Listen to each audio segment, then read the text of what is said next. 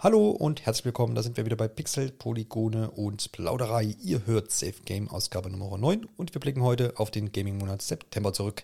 Diesmal sind mit dabei ein Microsoft Studio, holt sich externe Hilfe, chinesische Restriktionen für Online-Games. Dann besprechen wir das Urteil im Apple vs. Epic Fall und außerdem haben wir hier schon Metroid Dread angespielt und tauchen unter anderem in die Welt von China Bridge of Spirits für die PlayStation ein. Meine Gäste heute zu allen diesen Themen und noch viel mehr sind der Marco, grüß dich. Grüß dich. Und Long Time No Here, hallo Martin. Guten Abend. Willkommen zu Safe Game.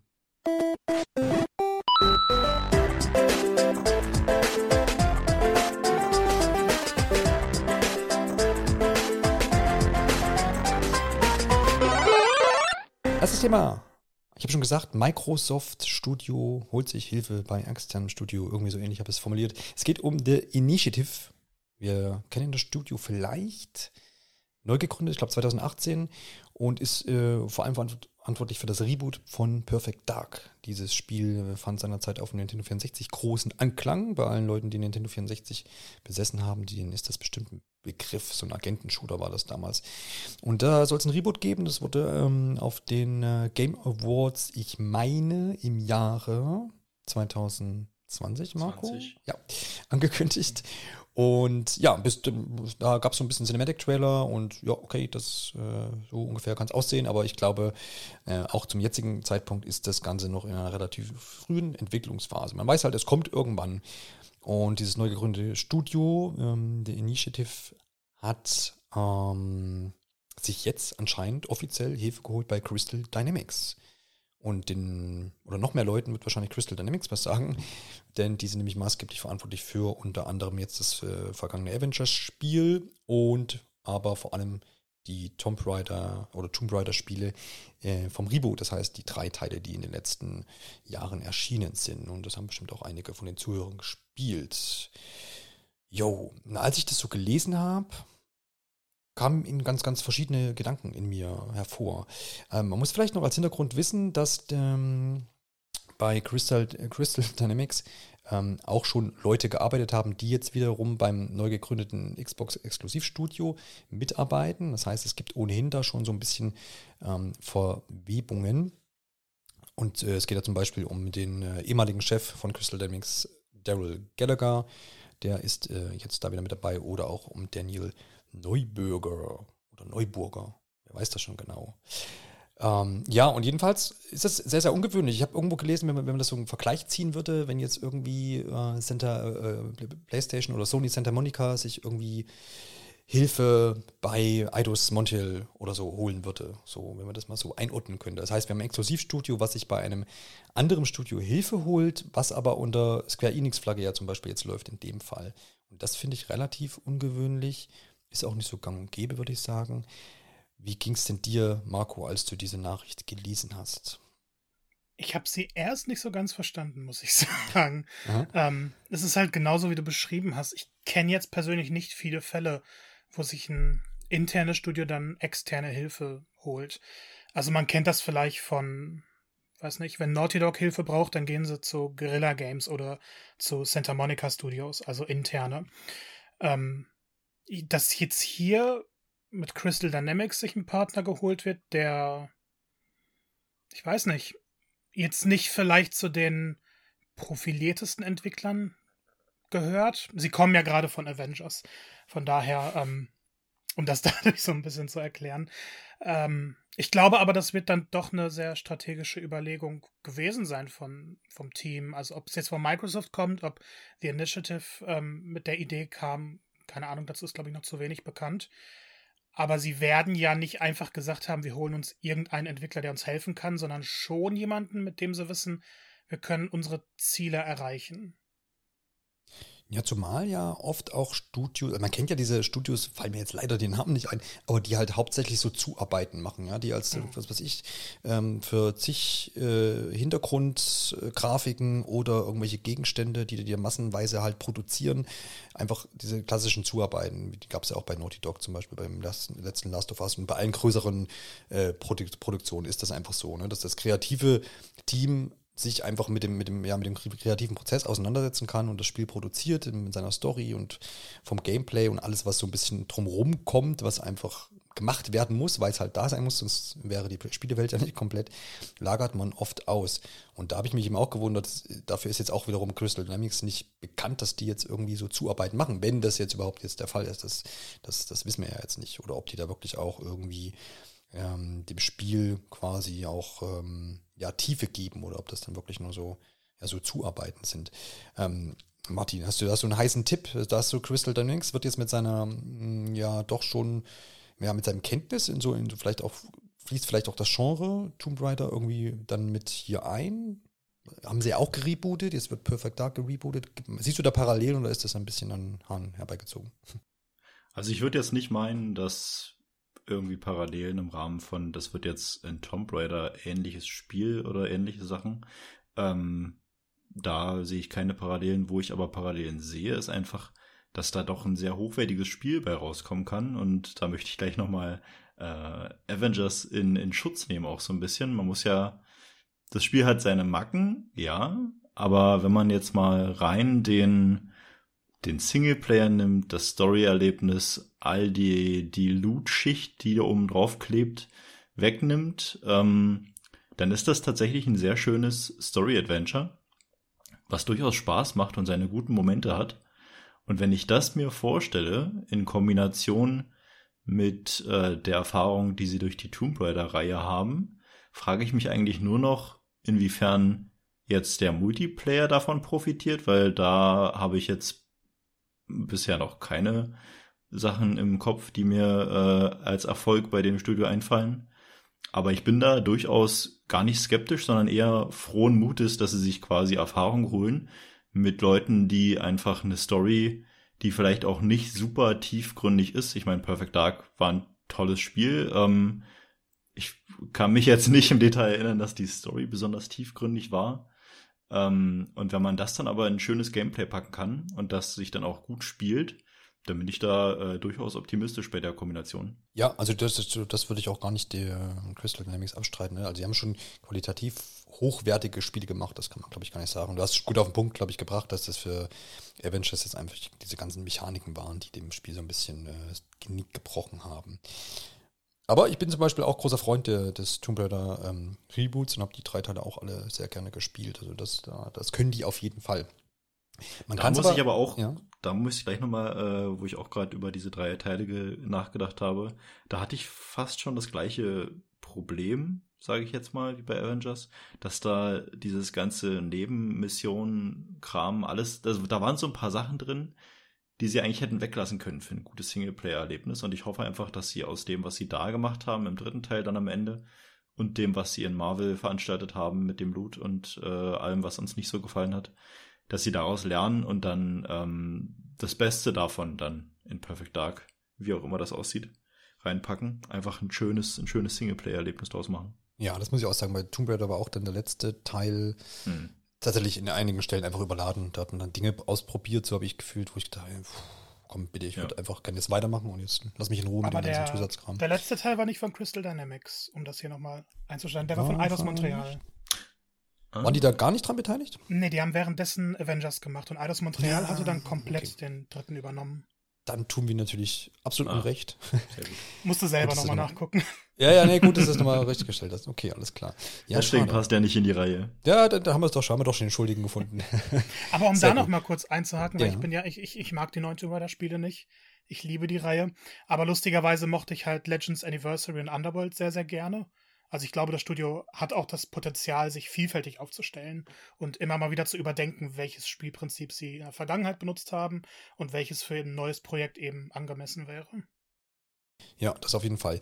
Ähm, man kann es, glaube ich, noch mal ein bisschen aus einer anderen Warte ähm, anschauen, die ganze Geschichte, weil jetzt, wenn man das mal so ein bisschen von außen betrachtet und sagt, okay, Microsoft stellt sich hin und gründet ein neues Studio und ich habe auch gelesen, das wurde auch mal so ein bisschen als Quattro A Studio angekündigt oder wie auch immer, immer das denn ist. Also wir haben dann schon vier A's, ähm, nicht nur noch Triple. Dann, dann könnte man ja eigentlich von ausgehen, dass die da jetzt genug Personal irgendwie anheuern und das Ding aufblähen und dann dort einfach, ja, die Sache intern einfach abgeschlossen wird und dann, dann da mal einfach das Spiel produziert, wie das ja andere Studios eben ähm, auch tun. ohne jetzt da diese, diese, diese Partnerschaft einzugehen. Wieso leid zum einen auch jetzt Square Enix da irgendwie letztendlich die, die, die, ein Teil des Teams sicherlich, und das wird jetzt kein kleines Team sein, sonst hätte man das auch nicht angekündigt, wenn das jetzt nur zehn Leute sind oder sowas, dann wäre das wahrscheinlich irgendwo in Credits aufgetaucht und dann wäre gut. Aber warum äh, leitet Square Enix da so eine, so eine große Mannschaft aus und gehen ja vielleicht dann auch andere oder eigene Projekte irgendwo schwimmen? Steckt da irgendwie dann doch irgendwie mehr? Ja, vielleicht auch Partnerschaft dahinter? Es gibt da dann vielleicht Verträge, die beiden Parteien irgendwie nutzen? Marco, hast du irgendwie da Gedanken zu? Oder sagst du, nee, das ist halt einfach, weil die brauchen jetzt Leute und die haben sich jetzt Square Enix ausgesucht, weil die kriegen das bestimmt gut hin? Äh, oder Crystal Dynamics und dann ist gut. Ich glaube tatsächlich, in dem Fall ist die einfachste Antwort auch die realistischste Antwort. Mhm. Ähm, man könnte jetzt natürlich in, in Verschwörungstheorien gehen und sagen, oh, Perfect Dark, wir dachten alle, es kommt vielleicht nächstes Jahr, ist es jetzt in, in großer Panik. Und ich glaube, dass das einfach absolut nicht der Fall ist, sondern dass das ein neues Studio ist, das sehr, sehr viel sich erst einspielen musste, weil es ja auch riesige Ambitionen hat und vielleicht auch erst eine Engine entwickeln musste und, und planungsmäßig etc. alles äh, erst bedacht werden musste. Und jetzt sind sie an dem Punkt, wo sie halt voll in die Entwicklung gehen und haben gemerkt, okay, die brauchen größere Hilfe. Also es reicht nicht, eines dieser kleinen Studios zu nehmen, die dann bestimmte Parts übernehmen, weil das wird ja eh einspielen hier, ähm, sondern sie sagen sich, wenn wir unsere Vision umsetzen wollen, brauchen wir ein größeres Team. Und wahrscheinlich, also jetzt nachdem wer gesagt hat, oder wer auf Crystal Dynamics zugegangen ist, vielleicht ist auch von der anderen Seite, keine Ahnung, ähm, wird es da dann einfach so sein, dass es ein stinknormaler Arbeitsvertrag mit Square Enix in dem Fall ist. Also, dass sie dann gesagt haben, okay, wir, wir ein Teil des Teams, also ich denke auch nicht, dass das komplette Crystal Dynamics Studio jetzt nur Perfect Dark entwickeln wird, sondern dass dann eben ein Teil des Teams dort aushilft und man die Entwicklung sozusagen erweitert, in dem Fall kooperiert, um dann ein besseres Spiel zu machen und dafür kriegt dann Square Enix den, den Typ, also die Summe, die dann im Vertrag vorher festgelegt ist. Es klingt da ein bisschen langweilig. Es wäre natürlich spannender, wenn man jetzt über diverse Sachen spekulieren könnte und das kann ja alles durchaus sein. Aber ich sehe da ehrlich gesagt nicht, ähm, dass das Projekt aktuell irgendwie in Gefahr wäre oder ähnliches, sondern dass das einfach eine, eine mutige Wahl ist und eine Wahl, die so für die Industrie vielleicht nicht alltäglich ist, aber im Endeffekt einfach die logischste. Vielleicht, mir fällt jetzt doch so, eine, so, eine, so ein Fall ein, der vielleicht ähnlich gelagert ist, aber vielleicht liege ich auch falsch. Aber wenn ähm, Nintendo zum Beispiel Metroid Other M produzieren lässt oder produzieren lassen hat, dann hat man sich auch bei Team Ninja letztendlich bedient. Aber wäre doch ein, einigermaßen ähnlich gelagert. Hat Team Ninja das nicht komplett entwickelt? Ja, auch, ne? Also mehr, mehrheitlich als jetzt wahrscheinlich mehr als Crystal Dynamics Perfect Dark entwickeln wird, das stimmt. Ja, also ich hab's jetzt so im Kopf, dass mhm. es dann so wie bei mhm. Dread, ist es jetzt Mercury's Team, glaube ich. Ja, genau. Ja, ja, dass es dann so ein Fall da wäre. Weil das gibt's ja öfter, dass ein großer ja, genau. Publisher dann sich einen externen Entwickler holt. Ich glaube, man, man kann dazu vielleicht gar nicht mehr sagen, bis genauer deutlich wird oder genauer angekündigt wird, inwieweit sie aushelfen. Genau, das, die Krux ist, glaube ich, einfach, das, ja, das Studio zu Square Enix gehört, ne? Also das ist ja so ein mhm. bisschen das das, was, was glaube ich, dann einfach ähm, einwundert. Martin, siehst du da noch mehr drin? Man kann ja das auch noch, also was Marco erwähnt hat, war ja dieses, gibt es vielleicht, also er schließt aus, dass es jetzt Schwierigkeiten gibt bei Perfect Dark, sondern dass das schon einfach eine plan, geplante Sache ist, die da jetzt abgelaufen ist. Siehst du in die andere Richtung mehr, dass ähm, eventuell Microsoft sich ohnehin Perfect Dark einverleiben will, weil man könnte ja auch so ein bisschen schauen in die Vergangenheit. Square Enix war auch jetzt nicht immer zufrieden mit der, ähm, ja, mit den Absätzen von der Tomb Raider ähm, Serie und natürlich jetzt mit Marvel ist jetzt auch kein Aushängeschild, würde ich sagen, ähm, dass es da vielleicht ohnehin hm, Überlegungen gibt, dass das Ding zu Microsoft wandert. Also ich möchte jetzt auch eher Wasser als Öl ins Feuer werfen. Ähm, und sehe da auch nicht so viele Verschwörungstheorien, auch wenn die letzten Argumente jetzt natürlich schon plausibel klangen, aber ich glaube, das sind sehr viele Fakten sehr gut passend für die Situation, weil es durchaus auch, auch ähm, natürlich sind die Zahlen jetzt nicht so, dass man sagt, das ist jetzt, weiß ich nicht, das neue Zelda Breath of the Wild oder ähnliches ähm, vom Erfolg, aber dennoch sind es gute Zahlen, keine, keine, keine, ähm, kein Misserfolg, äh, beim, um jetzt mal Marvel auszuschließen vielleicht. Ähm, da weiß ich leider nicht ganz genau, wie die Zahlen da sprechen. Aber insgesamt ähm, glaube ich nicht, dass deswegen jetzt gleich ein zumindest mittelmäßig erfolgreiches äh, Studio aus Perspektive von Square Enix zum Verkauf steht. Ich glaube, Microsoft kann durchaus das Geld bieten, wenn sie wollen würden. Aber da sehe ich jetzt auch nicht so richtig. Ähm, äh, da kann ich mir jetzt auch nicht vorstellen, was da der Grund wäre, dass man das machen wollen würde und das Geld, was denke ich Square Enix sich doch schon bezahlen lassen wollen würde, äh, in die Hand nimmt. Ich sehe da keinen klaren Mehrwert, außer natürlich die äh, Microsoft Base weiter auszubauen. Das ist natürlich immer ein gutes Argument. Ähm, aber ich, ich glaube einfach auch, dass man jetzt nach der Konzeptphase, wie Marco gesagt hat, festgestellt hat, wir brauchen deutlich mehr Leute. Wer hat Erfahrung damit? Was passt halbwegs zu dem, was wir anfangs gesagt haben, ins Genre? Ähm, die haben Erfahrung damit. Okay, lass uns schauen, was da rauskommt. Sie haben ja mehrmals gesagt, das ist alles sehr früh. Das heißt, selbst wenn dann irgendwann gesagt wird, okay, wir kommen da hier nicht zusammen. Die Idee gut, aber wir sind jetzt irgendwie nicht auf dem richtigen Weg. Dann wäre man immer noch bereit, ähm, das Ganze anders zu strukturieren. Aber ich glaube, der Zeitpunkt ist jetzt noch überhaupt nicht da, um überhaupt darüber nachzudenken, in welche Richtung das geht. Sehe schon, ihr seid hier in keine reißerische Ecke irgendwie äh, zu drängen, habt euch dann professionell quasi. Square Enix verkauft den Eidos-Anteil an Microsoft. Aha, Oder noch besser, Square Enix verkauft die Tomb Raider-Reihe. Ja, lasst es mal an, an Microsoft. Ja. Deus Ex nicht so, Remaster. Wir, vergesst nicht, vergesst auch nicht, schön, jetzt habe ich es ja doch noch, ähm, vergesst nicht, dass ja auch zum Beispiel, ähm, ich weiß nicht, war das der erste, nee, es war das der zweite, der zweite Reboot-Teil von Tomb Raider, mhm.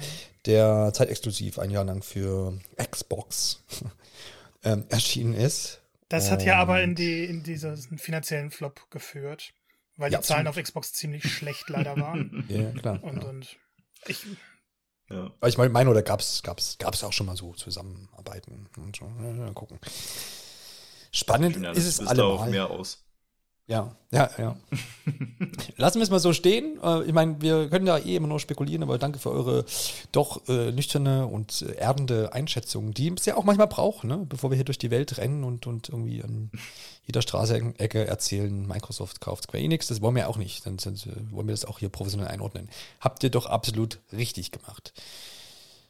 Das nächste Thema ist ein bisschen bedrückender. Ähm, es geht mal wieder um China und äh, wir wissen, äh, China ist letztendlich der weltgrößte Videospielmarkt, wenn man es denn so möchte. Und wir wissen aber auch gleichermaßen, dass, äh, dass ja die chinesische Regierung, das Regime dort ja Unterhaltungssoftware im Allgemeinen sehr stark einschränkt, beziehungsweise man das einfach mit Restriktionen so ein bisschen, ja, nett gesagt, ja, dem Einhalt gebieten will und seine Bürger da schützen möchte. So vielleicht mal ähm, aus chinesischer Regierungsseite ausgedrückt. Ähm, und zwar haben, hat es jetzt Schlagzeilen gemacht, weil nämlich ähm, ja, China die Online-Spielzeit für Kinder eingrenzt und begrenzt. Zusammengefasst ist es so, dass ähm, Minderjährige in China nur noch drei Stunden pro Woche online zocken dürfen. Ich glaube, das beschränkt sich auch auf das Wochenende irgendwie und ähm, gegebenenfalls noch auf Feiertage. Und genau zwischen Freitag 20 und 21 Uhr sowie an Samstagen und Sonntagen und Feiertagen, da ist es ja auch aufgelistet. Ja, da fragt man sich, wie wird das Ganze kontrolliert? Es gibt so ein Anti-Abhängigkeitssystem der nationalen Presse- und Veröffentlichungsverwaltung. Gott, gut, dass es sowas hier nicht gibt, da brauchen wir das auch nicht aussprechen können, mit dem sich jedes Online-Spiel quasi verbinden muss. Das heißt, da gibt es anscheinend nochmal extra Server, wo das dann drüber läuft und da wird quasi abgecheckt. Ähm, ist noch Zeit oder ist keine Zeit mehr? Ist es das Kind, darf das jetzt spielen oder nicht? Oder der Minderjährige? Ähm, außerdem ist dann auch Voraussetzung, dass die sich mit äh, richtigen Namen ähm, ja, identifizieren und anmelden müssen bei diesen entsprechenden Spielen. Und dazu muss dann auch ein Ausweis äh, ja, hochgeladen werden wie, wie gesagt, es soll alles zum Schutz der ähm, Kinder dort in China geschehen. Und vor allem soll man, ich glaube, wie es ausgedrückt wird, ja vor physischen und mentalen Schäden geschützt werden. So, das mal so die Rahmenbedingungen zusammengefasst. Nochmal vor Augen für drei Stunden pro Woche Online-Zocken für Minderjährige. Das könnte man ja sagen, und dann bleiben wir beim Reiserischen, das klingt doch erstmal gut so, so aus Elternsicht, ne, Erwachsenensicht, ganz äh, nüchtern betrachtet. Ist doch gut, wenn das jemand mal restriktiv jetzt und, und auch äh, aktiv kontrolliert und da auch so, so einen Riegel vorschiebt, sonst, sonst kann man dem ja gar nicht Einhalt äh, gebieten. Oder Marco? Bisschen gehofft, dass du mich nicht zuerst dran an der Stelle. Ähm, ich, ich meine, das ist ja eine Diskussion, die wir in Deutschland auch immer wieder hatten. Ich habe das Gefühl, mittlerweile ist sie kaum noch präsent, aber die, die negativen Auswirkungen von Videospielen auf Kinder, es gibt ja jährlich neue Studien dazu, man kann es so oder so sehen, ne? Einerseits, wenn Kinder zu viel spielen, klar, sowas kann negative Auswirkungen haben. Jetzt staatlich begrenzen zu wollen, wie viel Kinder was nutzen können online. Boah. Mir fällt es ein bisschen schwer, weil ich selber keine klare Meinung dazu habe. Ich meine, in, in der heutigen Zeit, du kannst ein Kind an ein Handy setzen oder an eine Konsole und weißt teilweise gar nicht, was dieses Kind darauf spielt. Das kenne ich in mehreren Fällen, dass dann Eltern, hä, was ist Fortnite? Mein sechsjähriges Kind spielt doch keine Schießspiele. Und das ist das Erste, was auf dem Handy installiert ist. Ähm, auf der anderen Seite glaube ich nicht, dass so etwas, zumindest auf den Westen einmal bezogen, weil ich kann nicht für die Situation in China hier urteilen. Dafür kenne ich mich da zu wenig aus. Aber würdet ihr das gut finden, wenn die staatliche Regulation sagt, ihr dürft euer Kind nur so und so viel bestimmte Spiele spielen lassen? Oder wäre es nicht viel sinnvoller, dass sich Eltern intensiver damit beschäftigen und selbst Grenzen für das Kind setzen? So wie es ja in den meisten Familien auch passiert. Martin? Äh, ich habe ehrlich gesagt gehofft, dass du jetzt darauf antwortest, weil du, glaube ich, in dieser Runde der Einzige mit Kindern bist. Weil ich älter bin. Genau. Ein, ein, ein älter. Ja, gut, dann übernehme ich das doch gerne. Ähm, ja, absolut. Also äh, staatliche Restriktionen oder Regulierungen in dem Fall finde ich auch ähm, in der Form auf jeden Fall übertrieben. Ähm, bin auch absolut der Meinung, dass das eine Elternsache ist, ja, eine Aufklärungssache, sicherlich mit auch äh, sicherlich von Schulen generell oder von Erziehung, dass man einfach über das Thema Videospiele und auch das, das Spielen an sich einfach miteinander spricht und sich damit auch wenn man Kinder hat, auch auseinandersetzen muss. Jetzt fällt es mir natürlich leichter, weil ich in, in dem Thema natürlich automatisch drin bin, weil das ja selber mein Hobby ist. Und meine Kinder sind jetzt noch relativ jung, aber der sechsjährige Sohn hat ja auch schon mit Videospielen Kontakt, aber noch nicht so, dass er selbstständig sich irgendwo jetzt ein Gerät nimmt oder die Switch nimmt und sich irgendwo hinhockt und, und, und spielt. Maximal, dass er dann, dass er dann danach fragt. Aber eher ich habe hab ich ihm das quasi beigebracht oder ihn angeleitet und mit ihm zusammengespielt und sowas. Ne? Also ähm, Yoshi und äh, Mario Kart und so Späße haben wir einfach schon mal ausprobiert. Aber natürlich macht man sich auch Gedanken, wie das in Zukunft dann wird. Die Kinder werden älter und natürlich kommt der Punkt, wo dann nicht mehr gefragt wird oder wo sie dann auch ihre eigenen Geräte haben und wo man natürlich dann ähm, da aber trotzdem, glaube ich, nicht den Anschluss verlieren darf und das weiterhin zum Thema irgendwie machen muss. Und ich bin da schon der Meinung, dass man dann auch in der Pflicht ist, sich damit auseinanderzusetzen. Und das ähm, ist ja eigentlich mit allen Sachen so, die dann irgendwie die Kinder betreffen. Ob das jetzt ähm, ne, also jede, jedes, jeder Mama, jede Mama oder jeder Papa weiß ja zum Beispiel, wann darf, ab wann darf Alkohol getrunken werden, ab wann darf das Kind ähm, äh, irgendwie allein auf der Straße, bis welche Uhrzeit und welchen Film darf es gucken aufgrund der Altersbeschränkung. Aber das Thema Gaming ist oft dann so, ja, der hat da halt irgendwie einen PC und das war's. Ne? Also da ist oftmals, das ich ja auch äh, neben in der Rolle als Lehrer, dass dann Eltern da auch relativ hilflos sind. Was ich auch teilweise nachvollziehen kann. Ja, mir, wie gesagt, mir fällt es da immer einfacher, weil ich näher dran bin am Thema. Aber es ist auch klar, dass dieses Themengebiet so groß geworden ist und ähm, es schwerfällt, ne, wenn man jetzt Vollzeit arbeiten geht, äh, sich dann irgendwie nachmittags neben vielleicht noch Hausaufgaben kontrollieren, mit angucken, irgendwie über den Rest des Tages auch sprechen, dann noch irgendwie sich in der Welt der Videospiele voll auszukennen. Aber vielleicht braucht es das auch gar nicht, sondern vielleicht braucht es einfach wirklich diese Kommunikation mit dem Kind und das Vertrauensverhältnis irgendwie, ähm, dass man darüber einfach spricht. Und wenn ich jetzt selber in meine eigene Jugend gucke, ich habe auch Videospiele gespielt, die mir meine Eltern wahrscheinlich nicht erlaubt hätten. Ne? Ob das jetzt nur bei Kumpels war oder man sich heimlich irgendwie ein Spiel besorgt hat, was früher wahrscheinlich noch ein bisschen schwerer war, weil das ja dann doch immer alles über die Ladentheke ging. Ähm, es kommt halt vor, ne? aber ich denke, wenn man zumindest so eine Grundlage hat, ähm, darüber zu sprechen, das wäre, glaube ich, wäre, glaube ich, schon gut. Ich glaube, wenn wir das nochmal einmal eingrenzen, weil jetzt war halt vieles, was du so generell gesagt hast, natürlich absolut richtig. Stehe ich auch voll dafür. Ich glaube, hier geht es jetzt nur noch mal speziell um diesen Online-Aspekt. Und ich glaube, hier kommen wir wirklich zu dem Problem, dass wir auch hier vielleicht noch zu lasche Regulierungen haben und im Endeffekt online alles Mögliche in diversen Titeln passieren kann, gerade auf dem Handymarkt. Ich meine, bei wie vielen Spielen ist es viel zu einfach für ein Kind tatsächlich, höhere Summen von mit im schlimmsten Fall verbundenen Kreditkarten abzuheben, um sich irgendeine digitale Währung zu holen oder an Slotmaschinen zu kommen oder ähnliches. Ja, absolut. Also das, das ist auch ein Punkt, den ich da so ein bisschen mit reinbringen wollte, als ich sagte, es gibt ja Regularien für, für ne, wie lange darf ich äh, irgendwo in der Öffentlichkeit sein, ab, ab welchem Alter kann ich ins Kino, welche Filme kann ich besuchen, die gibt es ja jetzt quasi ne, mit diesen Altersbeschränkungen für Spiele auch, aber im Online-Bereich gibt es das ja nicht. Und ähm, wer sich vielleicht ein paar Jahre zurückerinnert, das wird wohl wahrscheinlich boah, Ende der 90er gewesen sein, ich weiß es nicht gefühlt, äh, gab es mal so eine, so eine, so eine Hypewelle an Jamba Klingeltönen. Oh mein Gott. Hast, ne? Ich weiß, dass die Werbung und Spots dazu oft bei MTV und Viva äh, liefen, mhm. Musiksender, ähm, wo du dir halt so, so, so Musik, äh, Quatsch, äh, Klingelton-Abos abgeschlossen hast und das hast du gemacht, indem du, glaube ich, eine SMS hingeschickt hast irgendwie, ne, mit mhm. irgendeinem Codewort und dann hast du jeden Monat 20 Klingeltöne gekriegt heute unvorstellbar, aber das war auch so ein Thema, was damals sehr groß aufkam und was dann auch in unter Dach und Fach gebracht wurde nach einiger Zeit.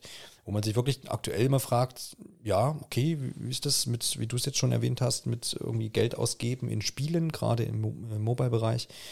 Das sind die Regularien ja dann doch mh, hm, nicht so durchgreifend, habe ich auch so das Gefühl, ohne da jetzt tatsächlich auch vertieften Einblick zu haben, weil ich selber jetzt da nicht unterwegs bin und wie gesagt, meine Kinder auch noch nicht. Ist die Frage, hat der Staat denn irgendwie äh, Mittel und Wege oder sind da auch vielleicht ein bisschen die Hersteller gefragt, die dann nicht skrupellos irgendwie da die Hände aufhalten? Oder kann man das dann doch wieder alles nur auf die Eltern äh, abwälzen, die halt irgendwie Jugendschutzmaßnahmen in ihrem Google-Account für die Kinder oder bei Apple oder wo auch immer äh, treffen müssen? Das sind ja, also grundsätzlich möchte ich zwei Sachen, glaube ich, mal sagen. Dass wir mittlerweile weg sind von diesem, was macht Videos, was machen Videospiele mit unserer Jugend, hin zu diesem, was macht eigentlich Videospielsucht mit unserer Gesellschaft? Und da müsste man ja gar nicht mehr die, ähm, die Kinder oder Jugendlichen fragen, sondern auch ganz bewusst viele Erwachsene, die ähm, an so Handyspielen wie, äh, wie heißt Candy Rush, Candy Crush oder so. Ähm, da sieht man ja teilweise auch sehr viele Erwachsene und ich glaube, das trägt auch so ein bisschen dazu bei, dass man einfach bei Videospielen, wie du vorhin Janis gesagt hattest, ähm, so ein bisschen ähm, ohnmächtig davor sitzt, weil man vielleicht auch selbst gar nicht so richtig weiß, wie man sein eigenes ähm, Verhalten oder seine eigene Perspektive auf diese Videospielwelt, die jetzt hier ähm, auf Konsolen und auch Handys auf einen einprasselt, wie man damit umgehen soll. Und Nummer zwei ist einfach, dass man ja jetzt für, für den Osten gesprochen ein ganz anderes staatliches Regulierungssystem hat als grundsätzlich im Westen und dann ja nochmal ähm, unterscheiden zwischen Europa und Amerika beispielsweise, äh, Nordamerika. Und wenn man da jetzt sagt, okay, äh, es ist ja mal ganz schnell gesagt, wir, also in Deutschland, um jetzt mal bei dem Punkt zu bleiben, wir wollen hier kein, wie heißt es, Anti-Abhängigkeitssystem der nationalen Presse- und Veröffentlichungsverwaltung. Allein dieses Wort Veröffentlichungsverwaltung würde ja schon bei unserem Datenschutz sofort die Mistgabeln aus der Schublade ziehen lassen. Ähm, das, das, das, also, das ist ja an allen Grenzen unvorstellbar. Gleichzeitig, wenn dann aber gesagt wird, okay, die Alternative ist einfach, wie du vorhin auch selber gesagt hast, Kommunikation. Offene Kommunikation, ehrlich, wertschätzend und auch konstruktiv mit diesem Thema umzugehen. Das heißt, wenn man das eine nicht möchte, muss man zwangsläufig das andere tun. Das heißt, man muss seine Kinder aufklären. Man muss auch mit sich selbst so ein bisschen ins Gericht gehen. Man muss vor allem die eigenen Emotionen zu diesem Thema als auch die des Kindes zu diesem Thema irgendwie auffangen, filtern und gleichzeitig auch so ein bisschen steuern eben genau das, was man nicht von staatlicher Seite aus möchte, weil es einfach in Deutschland so nicht funktionieren würde. Und ähm, da ist man ganz einfach gesagt als Elternteil auch so ein bisschen in der Pflicht, das zu steuern. Und ich sehe das bei, bei Freunden mit Kindern sehr gut. Da fragen die Kinder einfach, also die sind dann auch in einem Alter, wo man ähm, durchaus bei Videospielen ob es jetzt Minecraft oder Sims oder was auch immer, da kann man Geld ausgeben und dann findet man einfach in kommunikativen Wegen Ähm, sowas wie ein Taschengeld. Wie viel Geld darf mein Kind pro Monat in diesen digitalen ähm, Währungen einlösen? Und als Elternteil bin ich da ganz klar in der Rolle, das heutzutage einfacher denn je überhaupt überwachen zu können. Weil klar kann ich da meine Daten hinterlegen, aber ich bin ja auch der Erste, der das mitbekommt. Wieder die Verantwortung bei den Eltern, das Ganze zu überwachen, weil ich muss natürlich selber wissen, was auf meinem Konto passiert. Und das ist nun mal mein Kind, also trage ich die volle Verantwortung dafür. Und das, das dann mit Kommunikation aufzufangen, ist einfach der einzige Weg. Ja, ich habe da auch oft äh, Beispiele aus dem, aus dem Schulalltag, wo man auch merkt, äh, ich meine, wir nutzen ja mittlerweile auch oft genug im, im, im schulischen Sinne und im Unterricht ähm, irgendwelche Apps oder ähm, einfach Webseiten, die die Schüler auch durchaus mit ihren eigenen Handys aufrufen äh, zu unterrichtlichen Zwecken natürlich. Und dann, da kriegt man aber halt diese Unterschiede mit. Es gibt halt dann ähm, Jugendliche, die, äh, die dann sagen, okay, ich kann jetzt keine App installieren, ich, das muss mein Papa erst freigeben zum Beispiel. Ne? Mhm. Wo ich sage, okay, cool, kannst du den, kannst du den anfragen und dann, ja, macht er und dann, ähm, wenn man Glück hat, ist der Papa auch gerade am Handy und kann es dann freigeben. Ähm, wo mir aber auch das erste Mal begegnet ist, dass es sowas überhaupt gibt. Ich habe mich bisher auch nicht groß damit auseinandergesetzt. Wie gesagt, die Kinder sind noch nicht in dem Alter und haben jetzt kein eigenes Smartphone oder sowas. Ähm, aber wo man ja sagt, wo was der Punkt, den du jetzt angeschnitten hast, dass es ja genug Möglichkeiten mittlerweile gibt, das auch einigermaßen ähm, gut zu handhaben und dass, dass da wahrscheinlich jetzt auch kein großes technisches Verständnis dann möglich ist, weil die großen Konzerne einfach diese Family-Sachen ähm, ja schon mit, mit, mit anbieten. Und dann gibt es halt aber auch wieder ähm, Schülerinnen und Schüler, wo man sagt, das ist, ja, die sind vollkommen Herr über ihr Gerät und mhm. da ist auch zu mutmaßen, dass die Eltern nicht allzu viel wissen, wie da drauf, äh, was da drauf los ist. Klar, gibt es da immer die, die, die, Streitpunkte, ne? Das Kind hat ja auch Privatsphäre, da will jetzt auch keiner dann irgendwie da drauf gucken, ständig und fragen, zeig mal, was machst du denn da? Und so. Ne? Der Konflikt Potenzial ist halt einfach schon da, das stimmt schon. Aber es gibt halt so viele Möglichkeiten, wie du selber schon sagst, das zu überwachen. Mhm. Es gibt alleine von uns auf Arbeit, weiß ich, es gibt so viele, ähm, ohne jetzt Beispiele zu nennen, E-Mail-Anbieter, wo die Eltern quasi vollständig in der Kontrolle sind, wer darf meinem Kind überhaupt schreiben, wo quasi ähm, der, der, der Filter im Eingang schon direkt filtert nach, mein Kind darf nur ähm, was halt früher die Anrufe waren, nur E-Mails von diesen E-Mail-Adressen erhalten. Ähm, also super steuerbar und auch ohne, dass man da jetzt groß die Privatsphäre seines Kindes ähm, die ganze Zeit überwachen muss. Ich finde, da gibt es so viele, wie du sagst, technische Möglichkeiten heutzutage. Wenn man nochmal zu, diesem Online-Faktor äh, übergeht mh, und, und, da auch nochmal die Eltern quasi ein bisschen in den, in den Fokus nehmen, das Wort haben wir ja schon drin. Es ist in Online-Spiele, ne? Und das ist auch was, auch eine Sache, die ich erlebe, ähm, dass es in, in vielen Familien anscheinend keine, keine, keine Zeiten irgendwie dafür gibt, wann denn ein Gerät irgendwie ähm, im Online- oder im, im, heimischen Netzwerk aktiv ist und somit mit dem Internet ver äh, verbunden ist. Ja. Auch da hast du über die Router-Einstellungen ja auch immer Möglichkeiten, äh, spezielle Geräte, zum Beispiel die der Kinder, ähm, den Zeiten zum Beispiel äh, zuzuschieben. Ne? Wenn ich sage, okay, ich gehe als Erwachsener vielleicht um elf ins Bett, weiß nicht, was mein jugendlicher Sohn dann noch so treibt ähm, und möchte jetzt eben nicht, dass nachts um zwei dann irgendwie dann noch das Internet genutzt wird, dann kann ich das ja auch regulieren, auch wenn es vielleicht hier und da hart ist. Das wäre auch immer so meine zweite Option, wenn ich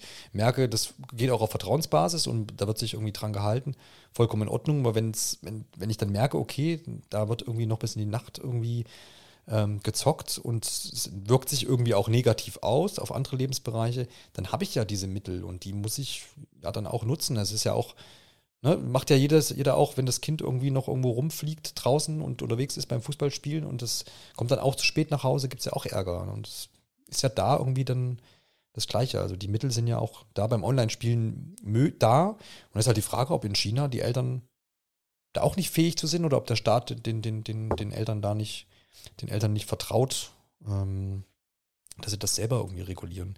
Aber gut, andererseits ist es halt das Regime dort so, dass sie das, glaube ich, einfach auch selber übernehmen, ohne überhaupt das Vertrauen in die Eltern äh, setzen zu wollen, nehme ich mal an. Ich glaube, da ist genau das Problem und ihr habt es ja eigentlich schon perfekt so zusammengefasst. Irgendwo liegt die, liegt die Entscheidungsmacht oder man muss die Lösung mit allen Parteien finden. Ich finde, bei den Eltern liegt nun mal hier eine Hauptverantwortung. teilweise muss man gucken, wie weit kann der Staat was machen, wie weit kann der Staat hier helfen, was zu unterbinden. Und Belgien ist ja eigentlich in Europa so das spannendste Beispiel, weil dort ähm, Lootboxen komplett verboten wurden. Also teilweise erscheinen viele Handyspiele gar nicht, die es drin haben, oder Beispiel FIFA, man kann sich diese Ultimate Team Points einfach nicht kaufen.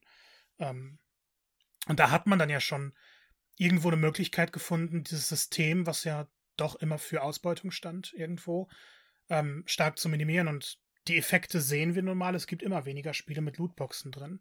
Das war ja hier so eigentlich immer das große Thema. Weniger mehr, was können Spiele für Schäden anrichten, also an, an den Kindern, sondern was für oder inwieweit können Videospiele dieses Suchtpotenzial verstärken. Wenn wir jetzt aber nochmal genau auf die Sachen in China eingehen, weil ich finde, wir sammeln hier gerade wunderbare Argumente, wie man mit dem Thema umgehen sollte. Aber hier ist es ja wirklich unglaublich heftig. Und wir haben jetzt auch immer über Kinder geredet. Das Gesetz trifft alle unter dem Alter von 18 Jahren. Und könnt ihr euch vorstellen, dass sich ein 16-Jähriger noch irgendwie sagen lässt, ich spiele nur eine Stunde pro Wochenende? Das In nur China das offenbar schon. Ist? Ich, ich, ich weiß ja, nicht, ob das, ja. ob das unser Blick darauf ist oder die Infos, die wir kriegen, oder ob es wirklich so ist. Weil auch in China ist natürlich das VPN potenziell riesig sind da wahnsinnig beliebte Dienste, damit man eben diese ganzen Sachen umgehen kann. Man hat es ja auch bei den Konsolen immer gemerkt. Ähm, PlayStation, Xbox, Switch war alles in China schon beliebt, bevor es offiziell erschienen ist. Natürlich nicht in dieser großen Nummer, aber die Importe waren halt immer recht groß. Und auch bis heute, weil die Konsolen in China ja noch spezielle Restriktionen eingebaut haben, damit man eben gar nicht auf andere Shops zum Beispiel zugreifen kann. Hier haben wir es aber wirklich mit dem Gesetz zu tun, alle Kinder unter 18 dürfen nur am Wochenende je eine Stunde auf diese Online-Dienste zugreifen. Ähm, sie dürfen, glaube ich, gar kein Geld mehr drin ausgeben oder auch noch so extra überwacht. Äh, was hatte ich hier noch für einen Punkt? Jetzt habe ich ihn verloren, weil meine Website neu geht. Super. Achso, ähm, in dem Gesetz wird auch nochmal so ein bisschen betont, dass Eltern, also dass so ein bisschen davon erhofft wird, dass auch Eltern dieses Videospielen um die Kinder herum einschränken. Und damit finde ich dann das positive Potenzial auch von Online-Spielen komplett runtergemacht. Es ist nun mal so, dass es die Probleme gibt, aber das einfach zu verbieten, löst die Probleme nicht und noch weniger das Verhalten, wie Kinder, Jugendliche oder schon junge Erwachsene damit umgehen sollten. Zugleich, Martin, du meintest ja schon Datenschutz, ähm, es muss ein Identifikationsdokument hochgeladen werden und in Zukunft könnte das sogar noch weitergehen, dass eben diese ähm, Gesichtserkennung eingesetzt wird wo ich mir dann schon denke, da sind wir an einem Punkt, datenschutztechnisch kann ich es mir in Europa absolut nicht vorstellen. In China wird es ja schon in weiten Teilen genutzt, aber das ist dann nochmal ein weiterer Schritt, um irgendwie das komplette Verhalten in diesem Bereich zumindest zu regulieren oder zu kontrollieren vielleicht sogar schon. Und ähm, was ich noch für einen interessanten Punkt fand, ist eben E-Sports, was ja in China immer noch ein riesiges Thema ist. Und dort trainieren halt auch Kinder schon dafür. Also in einem jungen Alter fangen sie an.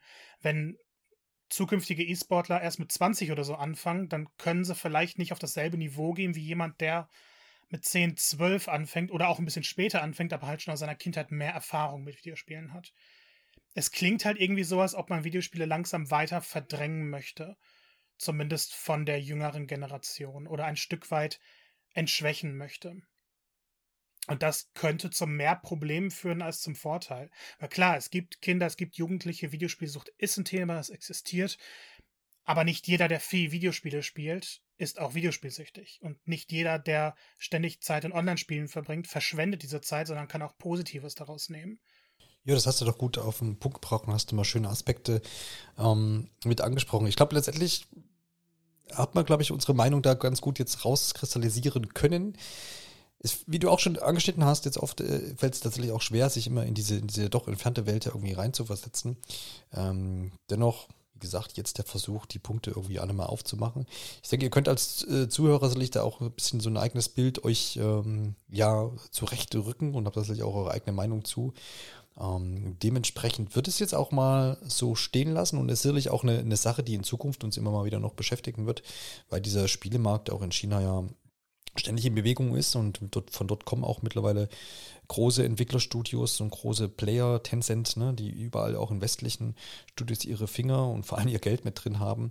Also das bleibt auch in Zukunft sicherlich noch ein Thema, inwiefern jetzt da ähm, China ja Auswirkungen hat, eben auf, auf, auf, auf vielleicht auch auf unsere Produkte. Ne, Thema Zensur und dergleichen ist ja dann auch immer eine, eine, eine ganz andere Geschichte nochmal, über die wir vielleicht dann zu einem anderen Zeitpunkt auch nochmal sprechen können.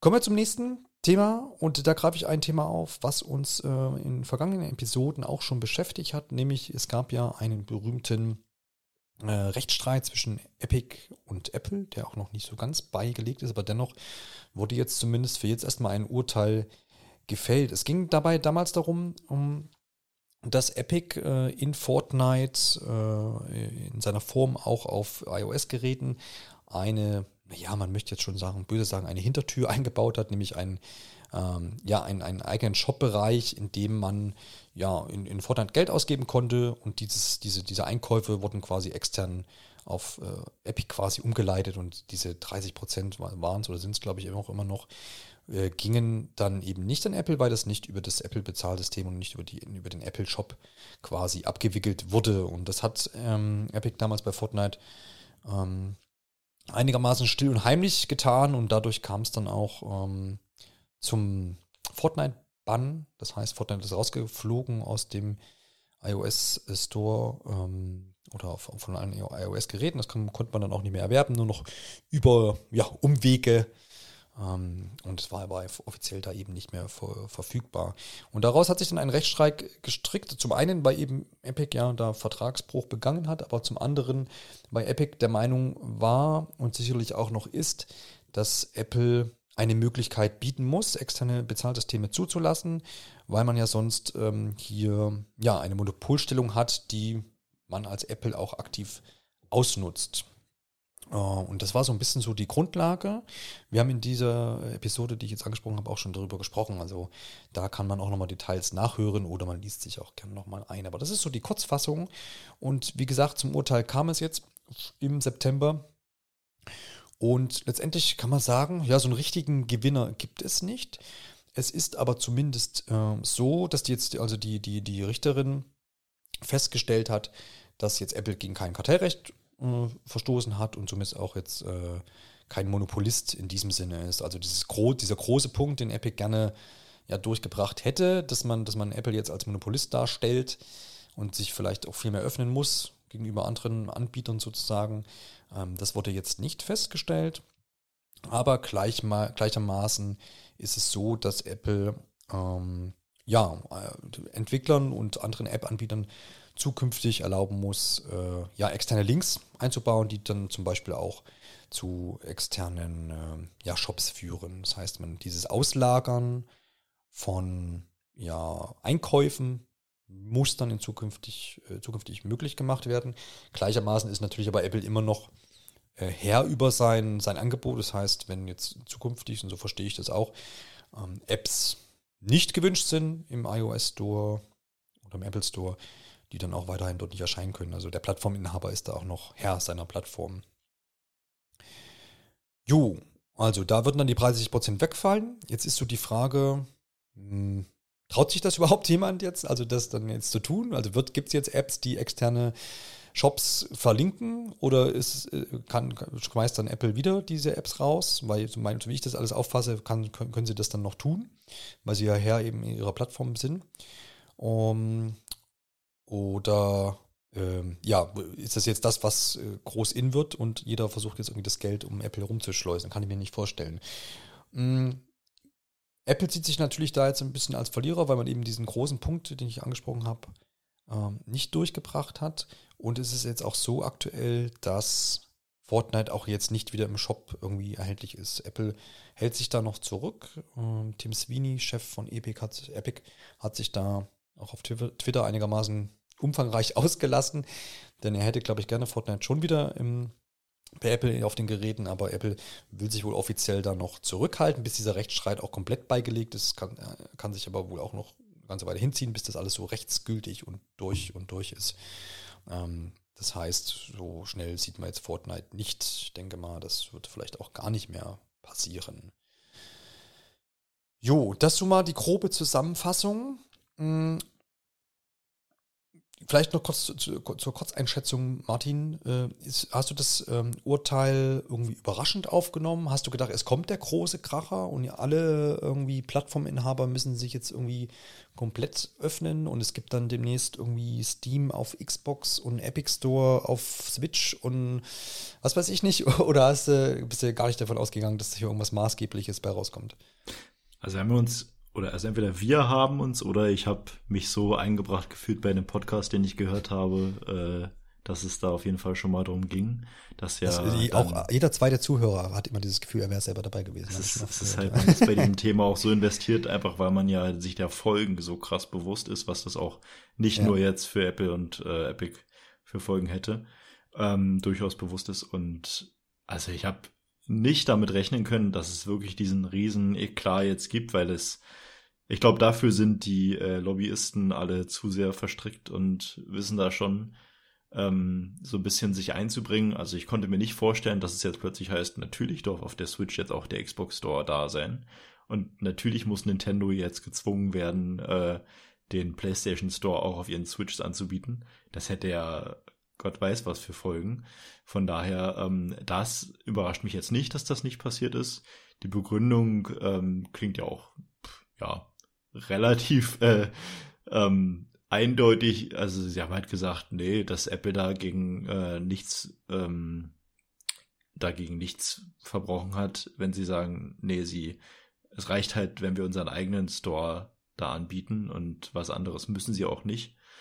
Und da war das Gericht ja wohl relativ, in Anführungsstrichen, eindeutig, ähm, dass am Ende gesagt wird, okay, es muss jetzt hier irgendwie eine Zwischenlösung geben, kann ich auch nachvollziehen, weil im Grunde, das ist ja jetzt schon eine gute Lösung, dass alle Entwickler sagen können, hey, hier ist ein Link zu unserem eigenen Bezahlsystem, ähm, geht doch einfach dahin. Wie du sagst, das ist ein gefährliches Schwert und ich glaube, das werden wenige Entwickler wirklich nutzen, halt nur die, die es sich leisten können, ähm, damit Apple in den Streit zu gehen vielleicht oder damit leben können, wenn ihr Programm erstmal ein paar Monate aus dem Apple Store fliegt. Muss man ja auch sagen, das, das sagt sich auch oft irgendwie einfach, ja, dann mache ich jetzt mein eigenes Bezahlsystem, aber kleinere Anbieter werden das gar nicht realisieren können. Ne? Das heißt, die, die lagern das ja gerne auf den Apple aus genau. und nehmen dann da auch die 30 Prozent in Kauf, weil nämlich das ganze Prozedere, die Abwicklung, die Server, die dahinter stehen und Sicherheitsmaßnahmen, das soll ja auch funktionieren. Und wenn ich das jetzt als kleinerer Anbieter versuche, selbst auf die Beine zu äh, stellen, nur mit um 30 Prozent zu sparen, dann werde ich da wahrscheinlich bei auch äh, irgendwie auf dem Hosenboden landen. Genau, das ist halt das, was ich auch gerade nochmal als nächstes erwähnen wollte. Die Bezahlsysteme prinzipiell einzubauen, kann ja schon sehr komplex sein, wenn man sich das, äh, wenn man das mal gemacht hat. Ähm, allein über eine Internetseite einen Bezahlprozess einzubinden, kann so aufwendig sein, dass dann auch noch äh, auf einem Mobiltelefon mit all den dazu nötigen ähm, technischen Feinheiten und dann auch noch über verschiedene Kontinente hinweg, je nachdem anzupassen, auf welchem Gerät man sich oder in welchem Land man sich befindet. Das kann so dermaßen aufwendig sein, dass die Leute das in der Masse einfach nicht nutzen werden, so wie es halt jetzt auch ist, dass die meisten, also den Fall hört man ja jetzt von diesen beiden Riesen einfach, weil nur so ein Riese wie Epic sich darüber überhaupt Gedanken macht wahrscheinlich. Ähm, ach so, da können wir ja noch 30 Prozent mehr reinholen. Okay, wie können wir das denn machen? Und viele kleinere, die dann sagen, okay, hier ist mein neues, hier ist mein neuer Candy Crush Klon. Äh, es würde uns jetzt noch weitere, weiß ich nicht, sechs Monate kosten, dieses Bezahlsystem einzubinden. Oder wir nehmen einfach das von Apple, was für die meisten Leute ja auch viel eingängiger ist, weil wenn man dann auch auf die Masse wieder rechnet, ähm, viele denken sich, okay, aber jetzt klicke ich hier auf einen externen Link, dann muss ich mich da vielleicht noch anmelden, dann werde ich auf irgendeine ganz merkwürdige Seite geleitet, weil vielleicht die Lokalisierung auch nicht richtig funktioniert hat und dann lande ich plötzlich auf irgendeiner chinesischen Seite, in der ich nichts verstehe. Naja, dann bezahle ich doch lieber bei Apple. So, das ist ja auch nochmal ein Faktor, der dazu kommt. Von daher, ich finde, das Urteil, was jetzt passiert ist, ist ähm, ein guter Sieg für beide Seiten.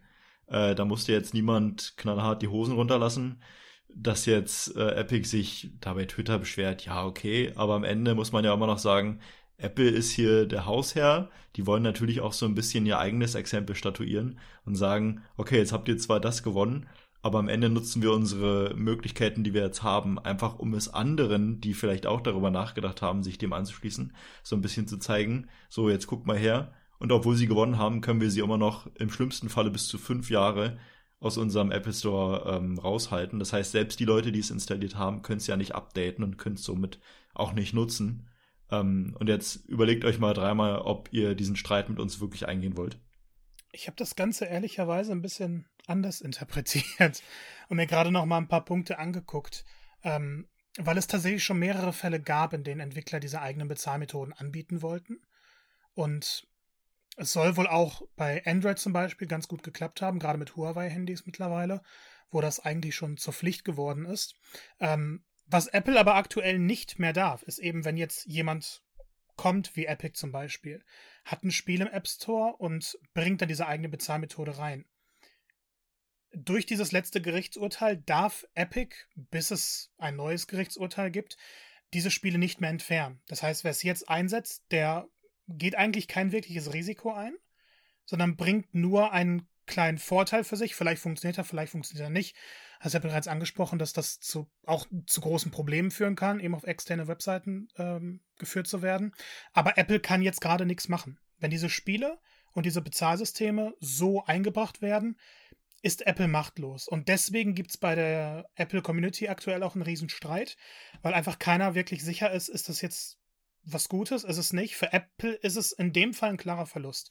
Und Epic Games hatte ja immer wieder damit betont, dass sie diesen Kampf nicht nur für sich selber eingehen, sondern auch für die kleineren. Und von den kleineren gibt es ja auch größere nun mal. Und die sind im Endeffekt die Gewinner, weil die jetzt von diesem neuen Gerichtsurteil profitieren können. Sie können diverse Methoden implementieren.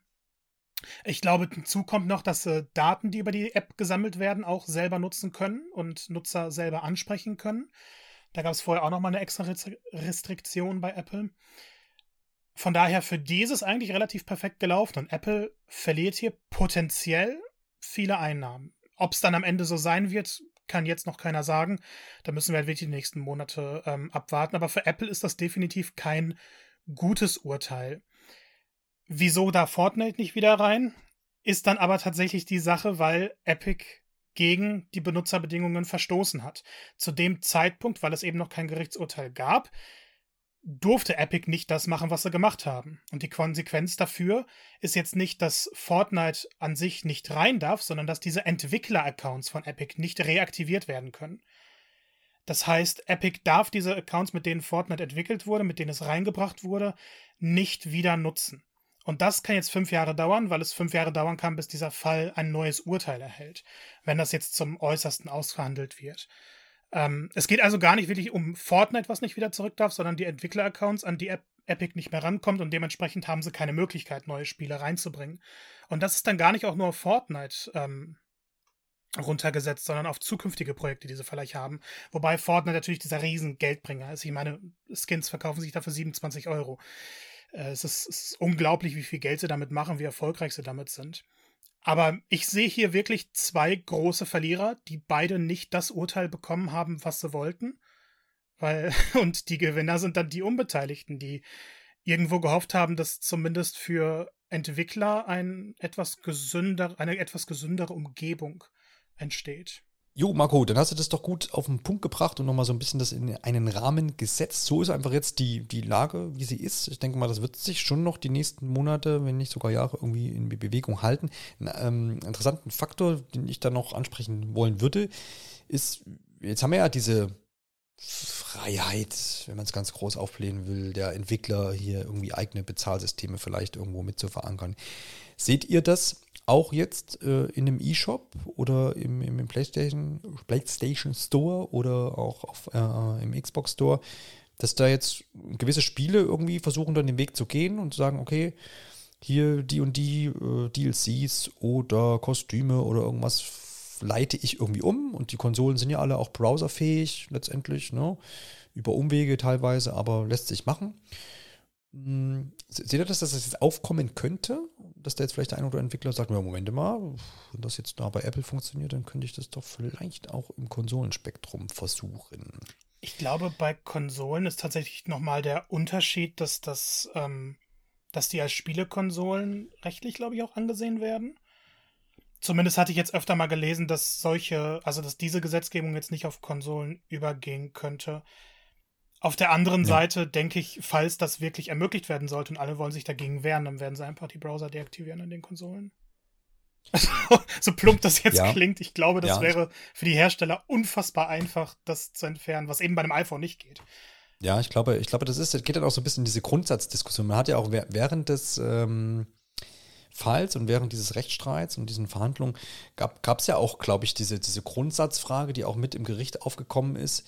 Was unterscheidet denn, also auf einem PC ist ja all das möglich, da kann ich Shop A und Shop Y und Ubisoft Store und Epic und Steam und was auch immer, Xbox und Microsoft, alles laufen haben an Stores, die es irgendwie so gibt und kann mein Geld ausgeben und dem die Prozent in den Rachen werfen, wie ich möchte letztendlich. Ne?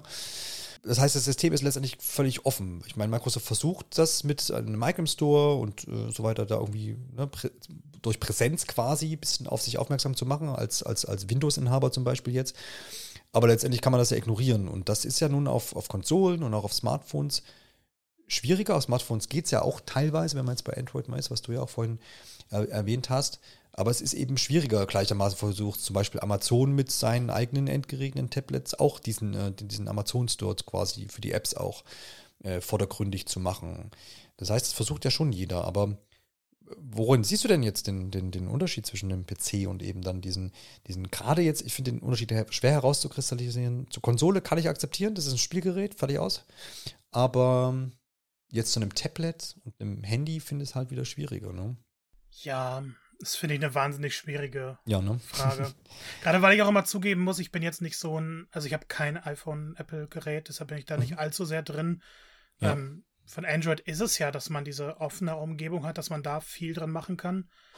Ähm, eben auch die Installation externer Apps möglich ist und trotzdem benutzt man meistens den Play Store, weil das einfach der einfachste, bequemste Weg ist. Ja, genau. Ähm, boah, die Systeme zu unterscheiden, finde ich schwer. Ich glaube, ja. da muss wirklich im Einzelfall entschieden werden. Ja, ich glaube, das, wie gesagt, das war halt wirklich so eine, so eine generelle Sache, die damit aufgekommen ist, die mich dann auch ein bisschen beschäftigt hat, äh, das überhaupt irgendwie voneinander abgrenzen zu können und diese, Unterschiede verschwimmen halt mittlerweile da. Ne? Wieso ist halt wirklich ein PC so als offenes System und was ist da der Unterschied zu einem Android-Tablet zum Beispiel? Aber gut, die, diese Plattforminhaber, ähm, und du hast ja auch dieses Beispiel Huawei äh, genannt, wo ja auch jetzt quasi Google nicht mehr drauf existent ist in der Form und die ihr eigenes Ding da jetzt drehen äh, müssen aufgrund dieses, dieser Restriktionen, die damals äh, unter Donald Trump quasi ausgesandt wurden. Ähm, dass die ja auch. Bitte? Dieser Name. Hast du vergessen? Ehrlicherweise ja. Entschuldigung. Sorry. So viel Gras um, ähm, drüber gewachsen. Ja, ja, ja. Genügend, ja. Da war ja was. Naja, jedenfalls, dass die ja auch ihr eigenes System so geschaffen haben, ne? Aber du war ja normalerweise auf jedem anderen Android-Gerät, Gerät, Gerät schon Google einfach fördergründig ist. Ne? Wir haben das gerade das Betriebssystem letztendlich und wie du gesagt hast, den Play Store und man kann es da aber noch umschiffen, aber man kriegt, muss natürlich dann drei, vier Warnungen wegklicken, dass das ja alles unsicher wäre, wenn man jetzt das zum Beispiel nicht über den Play Store bezieht. Ähm, und da ist jetzt die Sicherheitswarnung nicht das Vornehmliche, was Google da durchbringen will, sondern die versuchen einfach abzuhalten, das Geld dann vielleicht ähm, woanders auszugeben. Ja, wir lassen es, glaube ich, auch dabei einfach mal stehen. Und ähm, auch hier gilt wie immer, ähm, das wird uns auch noch die nächsten, nächste Zeit ab und zu hier und da besch äh, beschäftigen. Und wenn es da wieder größere Schlagzeilen dazu gibt, werden wir auch sicherlich hier in Safe Game drüber sprechen können. Und dann kommen wir doch jetzt zur schönsten Sache der Welt, nämlich zu den Spielen eigentlich und nicht das Primborium drumherum, sondern zu dem, was wir diesen Monat so gespielt haben. Und da würde ich doch gleich mal mit dem äh, Richtung Martin anfangen. Achso, ich nein, nein, ja, ja, deswegen, Martin, mit dem Wichtigsten, mit Martin anfangen. Nee, einfach aus, aus, aus persönlichem Interesse. Ähm, äh, du hast nämlich China Bridge of Spirits gespielt. PlayStation exklusiv Titel, auch äh, PlayStation 5 exklusiv oder ist es auch? Äh, nee, es ist PS4 und PS5 und Epic Game Store. Epic Game Store. Diese Überleitung. Okay, dann haben wir das, wunderbar, dann haben wir das auch schön, schön, schön eingegrenzt. Also nicht auf Apple-Geräten spielbar, um das noch festzuhalten. Ja, dieses kleine Spielchen habe ich ja dann doch schon eine ganze Weile so im Auge. Auch jetzt an meiner Lage hat sich zwar noch nichts geändert. Ich habe immer noch keine PlayStation 5 und auch keine PlayStation 4 mehr, um das nochmal einzuordnen. Aber das war ja so ein Spiel, was auf diesen PlayStation-Präsentationen in der Vergangenheit äh, immer so, wo ich sagte, das sieht interessant aus, irgendwie hat das so eine eigene Prämisse. Ich möchte gern wissen, was jetzt wirklich da dahinter steckt. Und es sah halt auch immer gut aus und hat so seinen eigenen Flair gehabt. Deswegen bin ich ganz gespannt darüber, was du über Kina Bridge of Spirits zu berichten hast. Es hat tatsächlich einen sehr eigenen Stil. Also das muss man schon sagen. Man hat ja im Laufe der seit Ankündigungstrailern Zeit äh, viele Sachen gehört zu, ja, es ist so ein bisschen wie Bird of the Wild, weil der Kampf sehr ähnlich aussieht. Dann haben wir so ein bisschen Pikmin-Vibes mit drin. Dann sieht das Ganze aus wie ein, ähm, wie ein, äh, na, ja, es ist das Filmstudio Illumination. Pixar. Wie so ein Pixar-Film, genau. Ähm, und tatsächlich muss ich am Ende sagen, es ist all das. Also es ist all das und irgendwie auch noch ein bisschen mehr. Ähm, es gab ja kurz vor Release, also es ist ja jetzt zum Zeitpunkt der Aufnahme knapp eine Woche alt. Und es gab zum Wochenende davor die, das Problem, dass quasi noch niemand so richtig äh, Review-Codes bekommen hat und alle so ein bisschen auf die erste, auf den ersten Test quasi gespannt waren, okay, was, was ist das denn jetzt? Und das ist ja in der Regel nicht so ein gutes Zeichen, wenn so kurz vor Release keine Review-Codes verteilt werden. Man ist ja da so ein bisschen geschädigt durch die Vergangenheit. Und ähm, tatsächlich darf ich da aber allen Entwarnung geben, das Spiel ist so hochglanzpoliert. Also ich spreche jetzt natürlich immer über die PS5-Version ähm, mit super knackigen Ladezeiten, mit fantastisch aussehender Grafik, mit Zwischensequenzen, die also ich habe es nicht genau im Kopf, aber es ist sehr witzig, weil man ähm, den Performance-Modus ja auf 60 Frames äh, einstellen kann und in den Zwischensequenzen wechselt es dann aber immer auf irgendwas um die 30. Äh, das heißt, man merkt schon, wenn dann eine Zwischensequenz läuft aber es ist halt wirklich wie, als ob man dann plötzlich im Kino sitzt und einen dieser Filme äh, sieht, um jetzt keine Werbung für irgendeinen Film zu machen, aber alle wissen, wovon ich meine. Es sind halt diese, diese großen, diese großen Augen, diese runden Figuren, diese Emotionalität, die einfach in dieser ganzen Story liegt. Ich habe ähm, in so vielen Momenten wirklich feuchte Augen gehabt, weil ich dachte, das, das, die schaffen das so wunderbar, das, was sie an Storytelling äh, aus den Filmen und Werbespots kennen, so in ihr Spiel einzubauen. Das ist wirklich, holt, wenn man auch nur so ein bisschen Interesse daran hat, sofort ab. Ähm, es hat ein super schlankes Kampfsystem, was aber trotzdem immer wieder Abwechslung bietet und immer, wenn man sich denkt, ah ja, okay, hier ist wieder Gegner XY, alles sieht so ein bisschen nach Wald aus, okay, komm, auf zum nächsten. Ähm, und dann hauen sie plötzlich irgendeinen neuen Gegner raus, der wieder irgendeine Mechanik reinbringt, wo man dann wieder umdenken muss. Und meistens kommen dann so kleine Gegnergruppen. Und es gibt so ein wiederholendes äh, Segment, wo man dann quasi weiß, okay, in diesem Wald ist ein, ein, ein Gift verteilt quasi und es gibt dann immer gewisse Stellen, wo Gegner sind. Ähm, man hat also sowas wie eine Open World und in dieser, in dieser, man sieht es dann auch vom, vom Style her, äh, vergifteten Region erscheinen dann Gegner und das mischt sich dann aus allen Arten, die man bisher so gesehen hat. Und man muss dann je nach Schwierigkeitsgrad immer auch so ein bisschen aufpassen, wie greife ich jetzt den an, wie greife ich den an. Also das wird nie langweilig, was natürlich auch perfekt dazu passt, dass das Spiel, wenn man jetzt so, hm, ich sag mal, der Story folgt, ab und zu ein paar Nebenmissionen macht, ist man da durchaus in 10 bis 15 Stunden durch. Ich bin jetzt gerade kurz vor dem Ende und bin bei 11 oder 12 Spielstunden und äh, habe wirklich mich zu keinem Zeitpunkt gelangweilt, einfach weil die, die Welt, das, ich habe das Spiel angemacht auf dem Fernseher und dachte, Wahnsinn, das ist wirklich, ich stehe total auf diesen Artstyle und das sieht auch noch so hochpoliert aus, dass ich zum ersten Mal und das ist nicht gelogen, zum allerersten Mal auf der PlayStation den Fotomodus benutzt habe und mich dann irgendwann gefragt habe, man kann sich nämlich ähm, quasi hinsetzen mit diesen kleinen Rods, äh, so heißen diese kleinen Waldgeister, und sich so ein bisschen mit denen interagieren, sage ich jetzt mal. Und das war mir da aufgefallen, dass man da den Fotomodus nicht benutzen konnte, ähm, wo es eigentlich total wichtig wäre. Und das haben sie dann aber auch relativ schnell nachgepatcht, sodass man quasi direkt emotional investiert ist in diese kleinen, kleinen Wesen, die einen jedes Mal, wenn man einen neuen findet, direkt wieder lächeln lassen, weil sie so knuffig aussehen und dann kann man in der ganzen Spielwelt Hüte sammeln, womit man die dann ausstatten kann. Also super viel Spielerei, emotionale Story, schön schlankes Gameplay mit trotzdem genug Eigenheiten, auch was so Rätsel angeht. Wunderbar. Ja. Und das dann noch zu nicht mal Vollpreis. Also das kostet jetzt in der, es gibt es ja derzeit nur als digitales Spiel ähm, für 40 Euro in der normalen Edition und Deluxe-Edition mit so ein paar Kosmetik, äh, tralala, äh, für 50 Euro. Kommt dann wohl auch in zwei, in zwei Minuten, hm, in zwei Monaten in einer physischen Edition. Ähm, und jeder, der auch nur darüber nachdenkt, ob er dieses Spiel spielen sollte, sollte es sofort tun. Man merkt natürlich, dass, ähm, ich sage jetzt mal, es ist jetzt kein Ubisoft-Spiel, wo man wirklich äh, weiß ich nicht, teilweise ja schon doch nochmal, äh, um jetzt mal die ganzen Negativsachen rauszulassen, da merkt man schon, dass das sehr viel mh, hm, Facetten auch im Kampf-Gameplay bietet. Ja, das ist jetzt Kena Bridge of Spirits ist so ein sehr entschlacktes, aber auf die, auf die wichtigen Sachen fokussiertes Spiel. Und das, was es macht, macht es sehr gut. Man merkt am Ende, ähm, dass vielleicht so dieses typische, was man eigentlich bei so einem Spielen hat, zum Ende hin findet man so ein paar kleine Haker. Da werden Texturen nicht instant geladen, sondern erst später, so kleine Schönheitsfehler. Aber das Spiel ist nicht einmal abgestürzt oder ähnliches, äh, hat keine Bugs gehabt. Ist gelogen. Ich musste einmal neu laden, weil ich den Gegner nicht fokussieren konnte. Äh, aber der Savepoint war quasi instant davor, also automatisch speichern läuft auch perfekt, dass man nicht irgendwie Sachen doppelt machen muss oder so.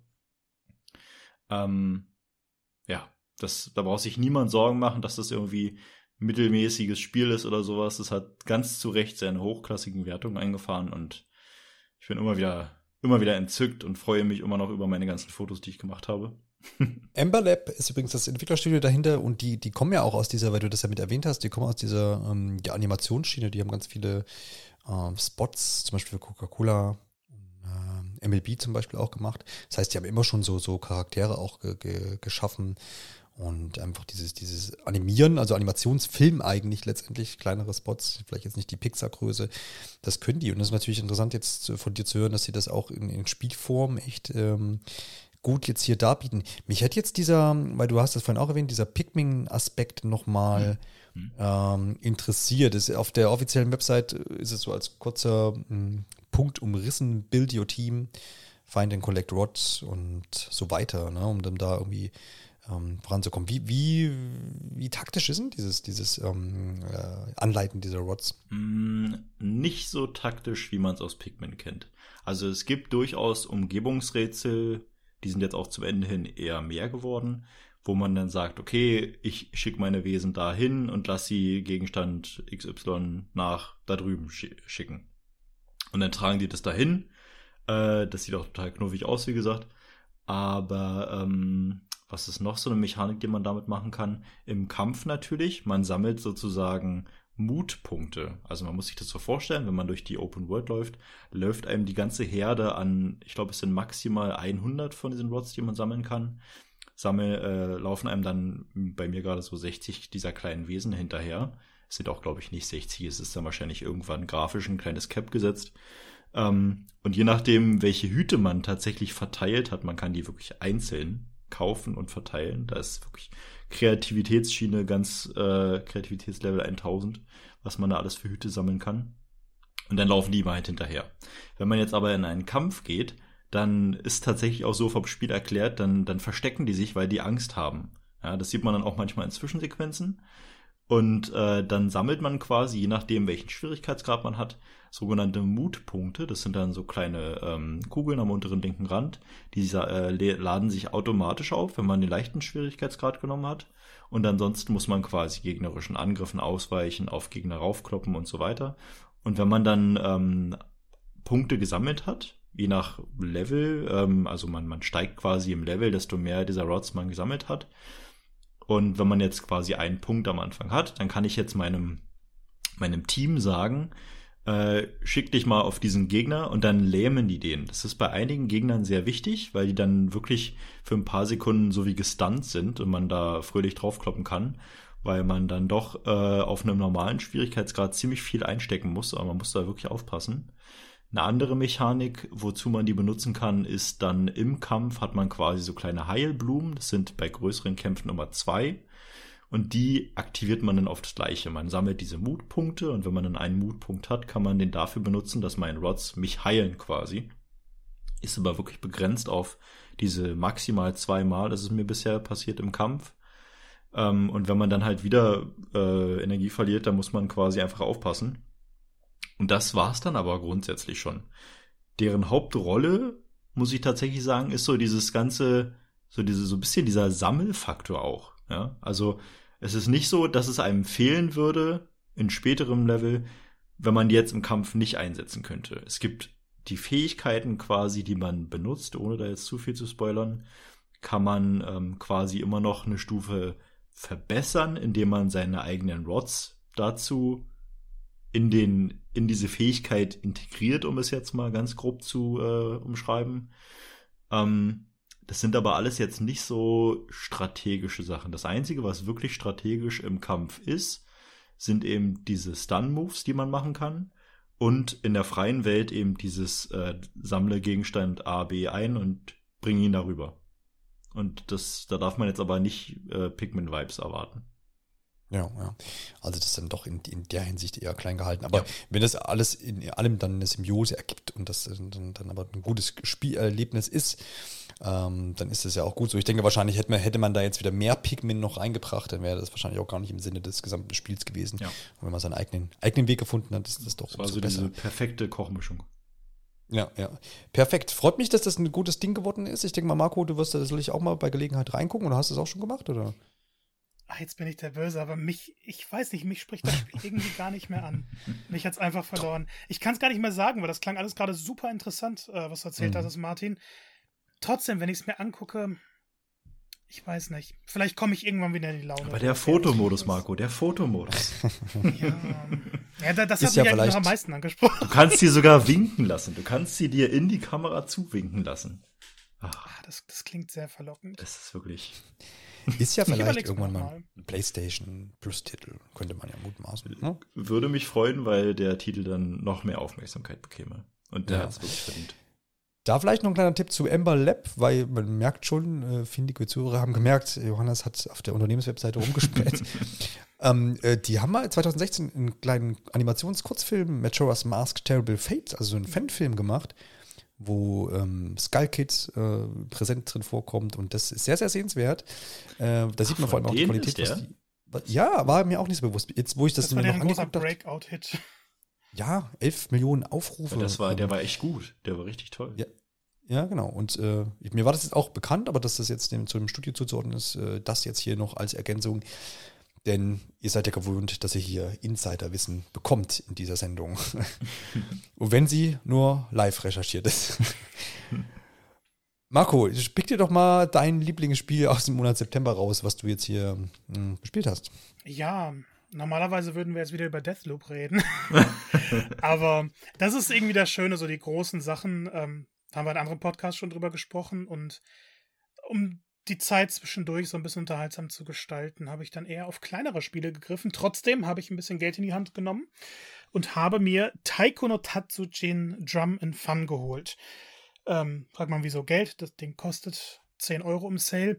Ich habe mir die physische Version mit den Trommeln geholt. Uh, mein erstes Musikspiel, das ich bis heute verehre bis zum geht nicht mehr, Donkey Konga weiß noch damals, also als kleines Kind, ging so ein bisschen Weihnachtsgeschenke raussuchen, was gefällt mir dann so. Und da hatten sie im Saturn Donkey Konga angeschlossen, konnte man ausprobieren. Und ich stand da, glaube ich, eine Stunde. Das war, ich, ich musste das Ding haben. Hab dann irgendwann erst sehr, sehr spät erfahren, dass äh, Donkey Konga von dem Studio ist, das auch Taiko Tatsujin macht. Und war dann immer so ein bisschen angetan, weil ich bei Musikspielen dieses physische mag. Und hab mir dann diese Trommel geholt. Die hat zwei Sticks, die ist relativ groß, die hat alle möglichen Knöpfe. Und ähm, Spiel liegt ja bei. es ist so simpel, wie man sich vorstellen kann. Es gibt zwei Arten von Hauptnoten. Bei den roten, da muss man mit den Sticks einfach in die Mitte schlagen und die blauen, da muss man so an die Seite schlagen.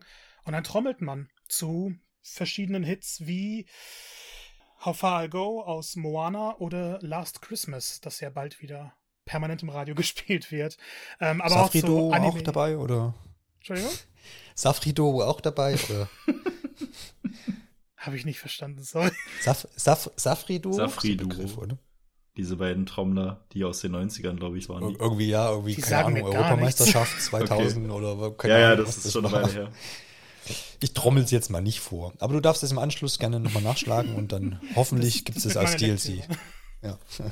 Naja, aber sonst haben sie einen ganz guten Musikmix eigentlich drin. Aus Videospielen, ähm, auch aus Pokémon sind welche dabei, aus Animes, ähm, das Digimon-Opening ist Originale auf Japanisch. Uh, geil. Es ist absolut herrlich. Und die RPG-Ableger hatte ich schon.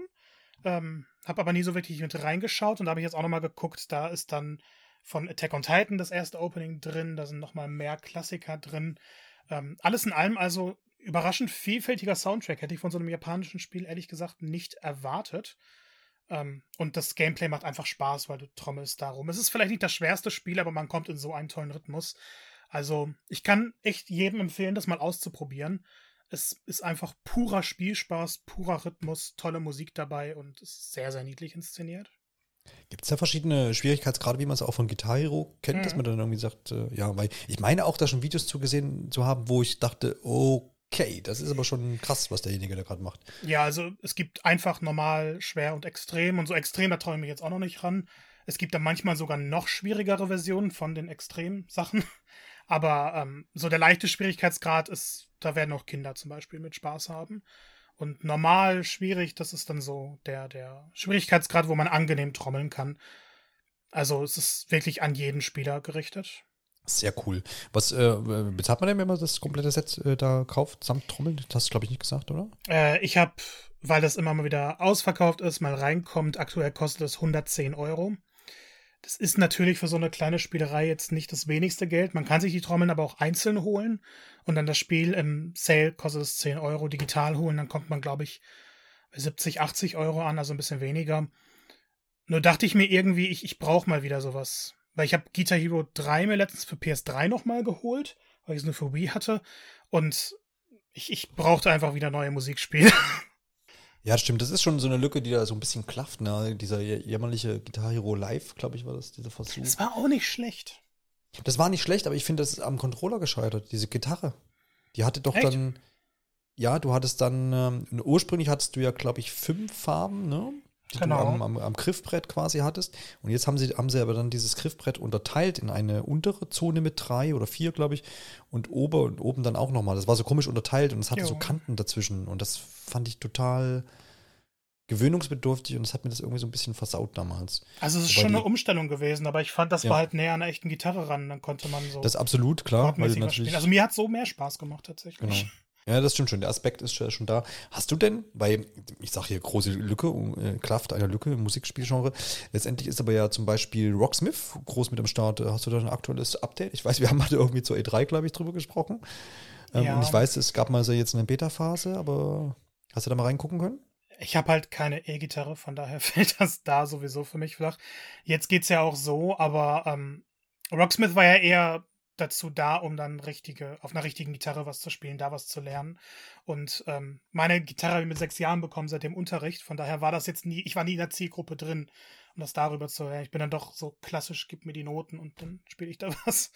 Ja, ja, das stimmt natürlich. Ist nochmal, ist noch was anderes, äh, ne? Gitarrio und jetzt auch Taekwondo, Touch, Touch, Touch, was du halt sagtest. Ne? Braucht es sehr lange, um diesen Namen einzuprägen.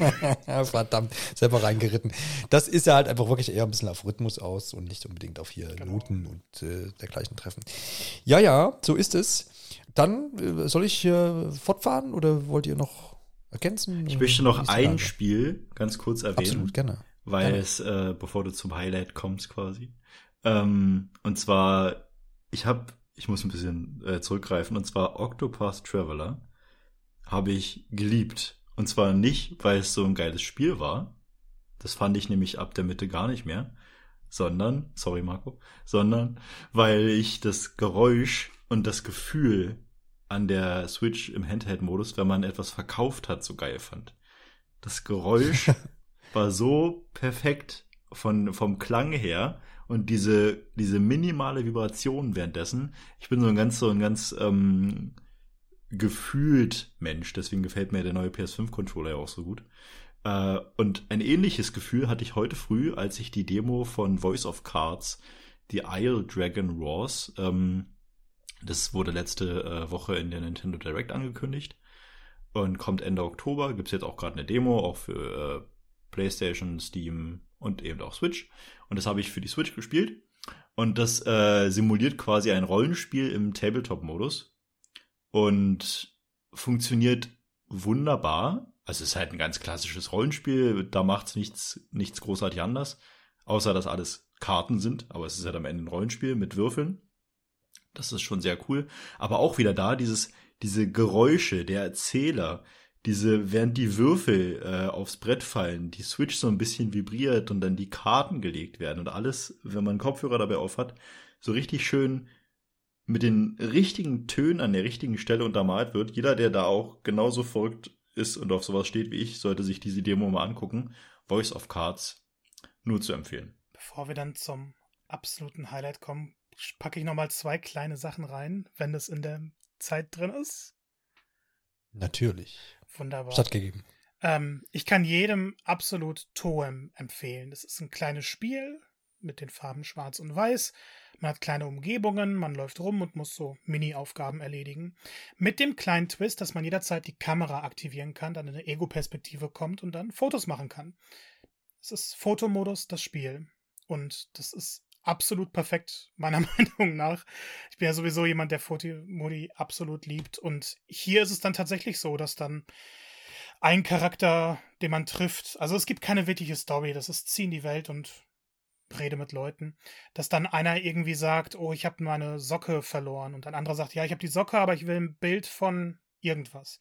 Und da muss man durch diese Welt gehen, man muss es suchen, manchmal so kleine Rätsel zwischendurch lösen und ähm, so löst man damit Endeffekt Quests. Es ist ein absolutes Fotospiel. Es ist unglaublich niedlich. Es ist leider sehr, sehr, sehr kurz. So zwei bis drei Stunden, dann ist man auch schon durch, wenn man vielleicht alles machen will. So etwas mehr als drei Stunden, aber an die vier Stunden kommt schon nicht mehr ran. Dafür ist es, glaube ich, das perfekte Spiel zum Entspannen. Und Spiel Nummer zwei, und das wird jetzt eine interaktive Erfahrung für euch und für unsere Zuhörer. Googelt mal im Google Bilder in der Google Bildersuche nach Lizard Lady vs. The Cats. Gott, ich bin gar nicht okay, sicher, ob ich das machen möchte. Lizard Lady? Diktier mal bitte weiter. Lizard Lady vs. The Cats. Hm. Okay. Das ist ein PlayStation 4 exklusives Spiel. Ach du meine Güte. Ja. Das dürfte vielleicht das schlechteste Spiel sein, das ich jemals gespielt habe. Ich weiß mal so, so Doom 64 oder Quake. Das ist ja schon eine Beleidigung für Doom 64. Oder Windows ja. 98. Windows 98 Die sehen alle tausendmal besser aus. ähm, das ist, es gibt leider viel zu viele Entwickler, die ich gar nicht richtig Entwickler nennen würde, weil die produzieren absoluten Müll, packen den in Stores und hoffen, dass sich da irgendwer was holt. Und dann haben sie irgendwie eine Platin-Trophäe drin und dadurch haben sie dann die Einnahmen. Das hier hat nicht mal eine Platin-Trophäe. Ich habe es im Angebot für 30 Cent erworben. Ich dachte, ich sagen, Originalpreis ist 60 Cent.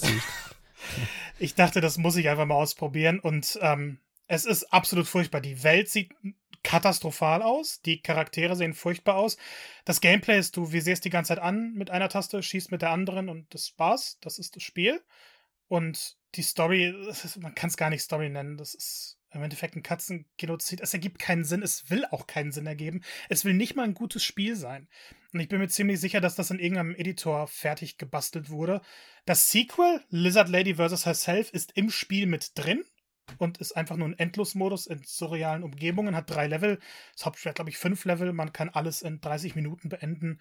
Und ich habe mich danach ein bisschen schuldig gefühlt, dass ich dem Entwicklern 30 Euro dafür, äh, 30 Cent, oh Gott, 30 Cent dafür gegeben habe. Ähm, weil man sowas eigentlich nicht unterstützen sollte. Auf der anderen Seite irgendwie wollte ich mal gucken, was ist so nach Life of Black Tiger vielleicht das schlechteste Spiel für die PlayStation und ich habe es gefunden. Aber schön, dass du auch diese Erfahrung mit uns teilst und das nicht geheim hältst, dass du auch dazu stehst. Finde ich gut. Ich, ich musste euch diese Bilder zeigen. Das durfte Absolut. ich euch nicht Danke, danke, danke, ja. Ich schaue mir gerade Gameplay an. Das ist, danke, wirklich. Kann ich einfach nur Danke Ja. sagen. Super. Ich, ich habe euer Leben. Vielen Dank für diese. Warnung auf jeden Fall. Absolut. Ja. ja, aber du hast aber noch, hast, hast auch noch was, was, was Feineres gespielt, oder, Marco? Also, Ich habe auch noch was Feineres gespielt. Ein kleines Indie-Spiel namens WarioWare. mhm. ähm, soll ich dazu noch ein bisschen was ausführen oder? bitte, bitte, ich mach da, ich reiß dann den, die, die Hütte am Ende ab. Wunderbar. ja, WarioWare, eigentlich so ein, so ein klassischer Nachfolger. Es gibt Mikrogames, es gibt einen Story-Modus, es gibt die Endlos-Modi, es gibt Multiplayer-Modi. Ähm, es geht ja immer darum, so diese super kleinen Spiele, für die man drei bis fünf Sekunden braucht, ähm, hintereinander zu lösen. Man hat vier Leben, man geht immer weiter. Ähm, das Problem an dem Teil, was für andere vielleicht eine Stärke ist, ist, dass man diesmal nicht mehr in den Spielen immer dieselbe Steuerung hat und immer dieselben Fähigkeiten, sondern dass man diesmal die Charaktere, die sonst immer nur die Geschichte anreißen, auch tatsächlich steuert und die haben alle andere Fähigkeiten. Wario kann so einen kleinen Dash vollziehen, ähm, andere können was verschießen, andere springen unendlich die ganze Zeit, dafür sind sie dann sehr, sehr schnell und solche Sachen. Und dadurch, weil man mit allen Charakteren jedes Minispiel lösen kann, gibt es natürlich deutlich mehr Vielfalt, weil man teilweise obwohl man das Mikrospiel schon kennt, man weiß genau, wie es abläuft, muss man dann doch nochmal ein bisschen umdenken, weil durch die Steuerung und die Fähigkeiten der Charaktere mitunter andere Lösungen notwendig sind. Ich fand aber am Ende leider wurde das ein bisschen zu überladen, sodass man sehr, sehr oft mehr Zeit, ben mehr Zeit benötigt, um wirklich festzustellen, wie kann ich jetzt mit den Fähigkeiten das Minispiel lösen. Und dadurch verliert sich so ein bisschen dieser Charakter von dem Spiel, dass es irgendwann sehr, sehr schnell wird, weil man immer wieder eine neue Angehensweise sich überlegen muss. Es ist definitiv kein schlechtes Spiel. Es macht auch wahnsinnig viel Spaß, aber mir fehlt dieser sehr flüssige, sehr, sehr rasante Spielfluss, der eben dadurch entsteht, dass ich dann oft Minispiele spielen muss mit Charakteren, die ich persönlich sehr in unintuitiv finde. Ähm, Vorteil ist natürlich, dass dadurch dann auch ein Mehrspielermodus ermöglicht wird, was, also so ein richtiger, wo man wirklich zu zweit gleichzeitig dasselbe Minispiel spielt. Leider finde ich, ist es trotzdem einer der schwächsten Teile der Reihe, weil die Minispiele irgendwie in den Hintergrund geraten, während die Charakterfähigkeiten das Wichtigste werden. Danke dir auch für die Einschätzung zu WarioWare. Ich glaube, das hat man auch noch an keiner Stelle irgendwie besprochen. Ich habe selber mal an die Demo kurz reingeschaut und habe gesehen, ah, das ist alte abgedrehte Zeug, was ich damals schon gespielt habe auf der Wii. Das war, glaube ich, mein letzter Kontaktpunkt damit. Und ähm, ja, das ist gerade, glaube ich, einfach nicht so die Art Spiel, auf die ich mich jetzt, oder wo, für die, die ich jetzt Geld ausgeben will und äh, mich damit beschäftigen will. Aber Martin, ist das, ist das äh, Spielchen, wo du noch mit drauf schaust oder bist du da auch eher, eher raus bei WarioWare? Also ich habe die Demo gespielt und die ist auch Ja. weiterhin auf meiner Switch. Und wenn ich äh, Besuch von Freunden habe, dann spiele ich das auch gern mal. Also ich, ho ich hoffe, ich weiß gar nicht, ob man die Demo zu mehr spielen kann. Ich hoffe es einfach mal. Ich glaube schon. Ja. Äh, aber für mehr als das, nee. Also ich finde es witzig für zwei Stunden, aber ich würde dafür, glaube ich, kein Geld ausgeben. Ja, dann sind wir uns da doch einig, aber ich denke trotzdem, das soll jetzt auch nicht heißen, dass das ein schlechtes Spiel ist. Ich glaube, es geht hier einfach eher so ein bisschen um Zielgruppe und auf was, für was hat man Zeit und auf was hat man vor allem Lust. Jo, ich habe auch noch ein bisschen gespielt und zwar jetzt die letzten äh, Tage immer mal wieder. Und zwar ein kleines nettes Spielchen aus Deutschland, haben wir ja auch nicht so oft hier im Podcast. Es geht um äh, Chuckler's Tale. Wir haben vor im vorigen Jahr, ich meine im Sommer, mal ein kleines Interview auch gehabt äh, mit Dominik Schön, der seines Zeichen ähm, ja, Mitbegründer des kleinen Studios Kaleidos Cube ist und der hat damals uns ein bisschen was zur Entwicklung verraten und worum es geht in der Chuckler's Tale. Da könnt ihr gerne, wenn ihr noch mehr über das Spiel wissen wollt, dann auch mal reinhören. Das erscheint jetzt, beziehungsweise ist erschienen, denn wenn der Podcast äh, rauskommt, ist das Spiel auch schon da. Ähm, und dementsprechend äh, konnte ich aber jetzt vorher schon mit reingucken in die Review-Version. Ähm, sind so zwei bis drei äh, Stunden Spielzeit. Ich bin, glaube ich, kurz vom Ende. Ich habe es jetzt leider nicht geschafft, noch vor, dem Podcast das dann äh, zu beenden zu wollen. Da wollte ich mir dann auch noch mal ein bisschen Ruhe gönnen dafür. Und äh, das gab es auch schon ein paar Mal in der Demo. Also, die haben echt so jedes Steamfest, glaube ich, auch mitgenommen und auch jeden, jede, jeden Gamescom Online-Stand äh, im, im, im Indie-Bereich gab es immer auch, ähm, die Demo war immer mal ein bisschen auch abgeändert, aber es gab, die war, glaube ich, immer gleich lang. So den ersten Abschnitt, so ein bisschen die Einführung bis das äh, Abenteuer dann so losging. Und da hatte ich immer schon einen ganz positiven Eindruck so und war aber auch sehr gespannt, was denn sich dann da hinten dran noch so dran fügen wird. Und ja, das Entwicklerstudio hat jetzt über den äh, Publisher Mixed Vision äh, das ganze Spiel veröffentlicht. Und ich bin sehr, sehr begeistert über diese kleine, äh, niedliche Erfahrung. Es geht darum, dass wir ähm, Abby steuern, die wiederum von einem Puppenspieler gesteuert wird. Und dieser Puppenspieler, der auch ähm, als Erzähler fungiert, ähm, ja, leitet so durch die ganze Story. Und das ist alles so ein bisschen, naja, in so einem lyrischen Setting angesiedelt. Also in so einem kleinen Puppentheater ne, mit, mit ähm, Handpuppen. Augsburger Puppenkiste, so die Parallele vielleicht auch.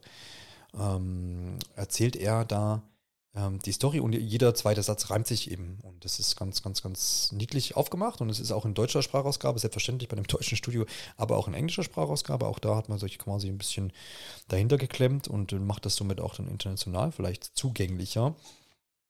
Und der Marionettenspieler Jack führt eben dieses Theaterstück mit Abby auf. Und Abby ist, Abby ist eigentlich gefangen in so einem, in so einem, in so einem also ja, als Zirkusartistin muss sie immer so Auftritte machen, äh, irgendwie in einem Bären, äh, einen Hut wegnehmen zum Beispiel, ist in einer, einer Szene, die man da spielt.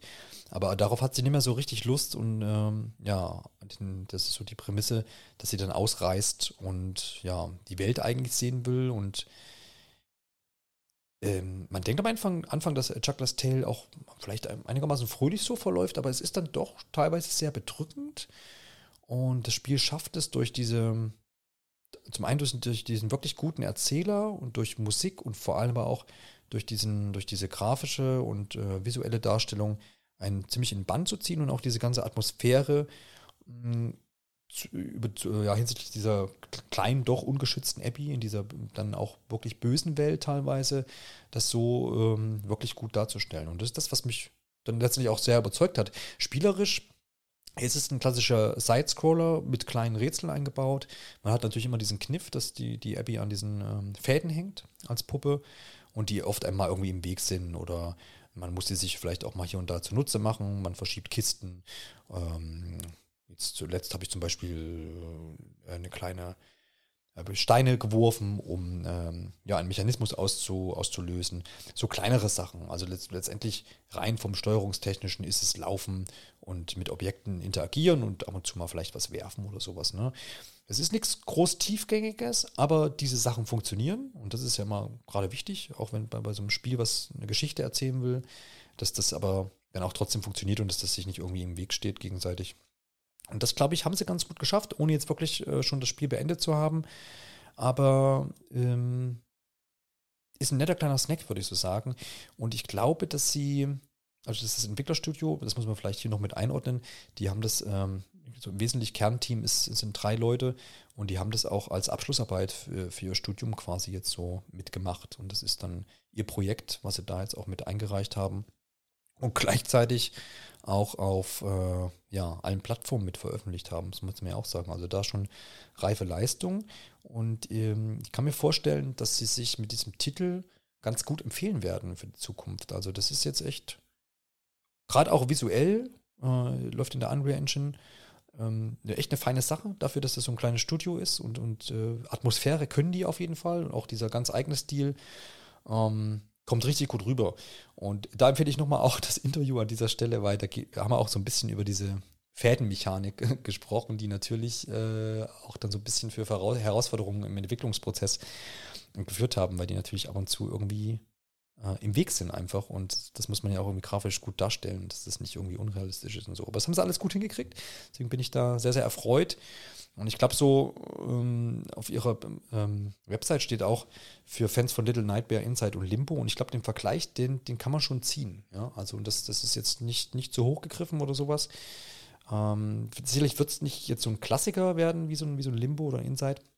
Aber in der Schiene, wer so die, die Spiele gemocht hat, auch Little Nightmares, ähm, sollte sich A Chuckler's Tale auf jeden Fall anschauen. Und das ist, wie gesagt, mit seiner Spielzeit von zwei bis drei Stunden dann auch einfach eine schöne Sache. Und bin gespannt, was das Team noch so in Zukunft hervorbringen wird. Und wie, ob die drei dann quasi in der Formation weitermachen oder ob sie dann irgendwie andere Wege gehen. Das bleibt spannend, aber da werden wir auch weiter dranbleiben und vielleicht gibt sich auch nochmal die Gelegenheit, im Anschluss jetzt an den Release ähm, nochmal mit Dominik sprechen zu können, wie es denn ausgegangen ist und wie sie so zufrieden sind mit dem Ganzen. Schauen wir mal, ob wir da was zustande kriegen. Ihr wart dann noch so ein bisschen klassischer unterwegs, möchte man meinen. Marco hat ja in der vergangenen Episode zur Nintendo Direct sich schon freudig ausgedrückt über die Castlevania Advance Collection. Und äh, da hast du jetzt schon mit reingeguckt, weil das war ja gleich mit erschienen, wenn ich das richtig in Erinnerung habe, ne? Genau, das, also dass es existiert, war ja schon seit Wochen irgendwie klar. Dass es direkt erscheint, war dann für mich eine Riesenüberraschung. Ähm, hatte jetzt auch ein bisschen Zeit, schon in die Titel reinzuschauen. Hab alle mal so kurz angespielt, aber wirklich viel Zeit nur mit Harmony of Dissonance verbracht. Weil das auch das erste Castlevania war, das ich jemals gespielt habe. Und ohne jetzt auf jeden einzelnen Titel einzugehen, weil die alle spielenswert sind. Harmony of Dissonance und Aria of Sorrow für mich die besten davon, aber mal schauen, Circle of the Moon ähm, habe ich noch nicht wirklich viel gespielt. Vielleicht wird mir das ja auch noch ans Herz wachsen. Ich glaube, man kann nur festhalten, dass das alles sehr, sehr gute Castlevania-Spiele sind. Es macht immer noch sehr, sehr viel Spaß, durch dieses Schloss zu laufen, neue Wege zu erkennen und zu sehen. Man hat auf einmal 20 Pfade, denen man folgen kann. Man macht das dann nacheinander, man findet immer wieder neue Sachen, immer wieder neue Fähigkeiten. Bei Harmony of Dissonance gibt es diese besondere Mechanik, dass man die Items, die man einsammelt, nicht nur normal nutzen kann, sondern auch mit verschiedenen Zaubern verbinden kann. Zum Beispiel, es gibt ja das Holy Water, das schmeißt man normalerweise einfach auf den Boden und dann ist da so eine kleine Pfütze. Wenn man das mit dem Eiszauber verbindet, dann entsteht eine riesige Eiswelle, die einfach alle Gegner auf dem Boden direkt erledigen kann. Von daher haben die Spiele schon ihre eigene Note. Grafisch ist Game Boy Advance Spiele. Trotzdem sehen sie wahnsinnig gut auf Switch zumindest aus, im Handheld-Modus. Im TV habe ich es noch nicht ausprobiert. Aber jeder, der Castlevania in dieser Post-Symphony of the Night-Welt ähm, noch, noch spielen möchte, der die Spiele vielleicht verpasst hat oder der sie damals sehr, sehr gerne gespielt hat, darf gerne einen Blick drauf werfen, weil das alles sehr, sehr gute Spiele sind, die man für einen finde ich, sehr vernünftigen Preis bekommt. Das ist total günstig, das Spiel, oder? Also ich war ja, Euro für alle ich war ja total erschüttert, als ich gesehen habe, wie, wie tatsächlich günstig dieses Spiel angeboten wird. Zu, zu dem, was es da bietet an hochkarätigen Titeln. Mhm. Wahnsinn. Die dann auch alle so sieben bis zehn Stunden jeweils ja, ja. einnehmen. Also man kriegt schon wirklich was für sein Geld.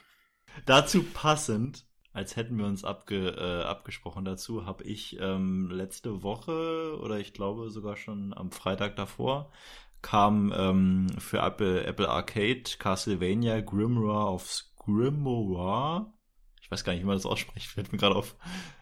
Äh, Grimoire genau, of Souls. Ja, Grimoire of Souls. Äh, raus. Und zwar kennen das vielleicht eingefleischte Castlevania-Fans schon als dieses oh, dieses Drecks-Handyspiel von 2019. Ähm, und zwar war das früher mal ein, ich glaube sogar für nur für Google-Handys. Ich bin mir da jetzt auch gar nicht sicher. Ähm, was schon mal Free-to-Play rauskam und das war aber damals beschränkt auf bestimmte Regionen in der Welt und ich glaube gelesen zu haben, dass es tatsächlich nur in Kanada verfügbar war. Genau.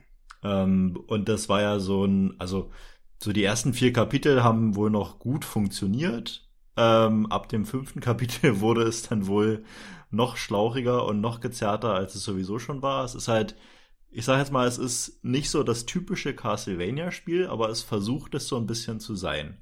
Ja, also man darf jetzt da keine große offene Welt erwarten, die man frei erkundet, sondern es ist ganz Handyspiel-like. Äh, man hat einzelne Level, man hat quasi die gesamte Castlevania-Reihe, die gesamte klassische Castlevania-Reihe in einem Spiel innerhalb dieser Bücher, die halt, da gibt es natürlich auch wieder eine Story drumherum, äh, die halt aus diesen Büchern heraus in die reale Welt äh, projiziert werden. Das heißt, man kann da auch mit, mit Richter spielen, mit Alu, äh, Alucard und ähm, ja, oder ich will jetzt eigentlich gar nicht so viele sagen, weil es da vielleicht ja auch überraschend wirkt für einige.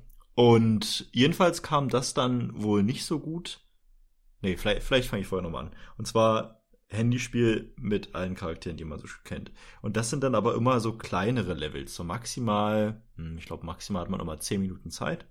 Man kommt aber relativ schnell durch. Ähm, und es gibt halt in jedem Level so Belohnungen und man erreicht quasi ein bestimmtes Power-Level anhand der Gegenstände, die man ausgerüstet hat und natürlich ganz Handy-Gacha-like ähm, findet man quasi mittels Beschwörungen und sonstigem Trara neue Waffen und diese Waffen kann man dann aufrüsten, um ein bestimmtes Powerlevel zu erreichen, um dann durch das Level zu metzeln, um wirklich typische Castlevania-Gegner aus allen, aus allen Zeiten, die man kennt, ähm, in schöner HD-Grafik zu sehen. Und das ist genau das, was es auch so cool macht an dem Spiel. Das ist halt wirklich so für, für mich als, ich spiele doch öfter mal irgendwas auf dem Handy. Ähm, wenn ich jetzt gerade irgendwo sitze und warte oder einfach nur meinem Programm dabei zuschaue, wie es sich selber ausführt und dann irgendwie fünf Minuten überbrücke, nehme ich mein Handy, spiele da ein Level von, ist es perfekt. Und das Ganze ist jetzt lief oder lief damals ähm, nicht so gut. Das wurde dann eingestampft nach knapp einem Jahr sogar, glaube ich. Marco, korrigiere mich da gerne, wenn du das genauer weißt. Äh, das weiß ich leider nicht. Okay, äh, also soweit ich es gelesen habe, wurde das nach einem Jahr wieder eingestampft, weil es eben nicht so erfolgreich war und ziemlich viele Spieler verloren hat. Wohl auch mit diesen neuen Mechaniken, da weiß ich leider nicht so ganz genau, was da passiert ist.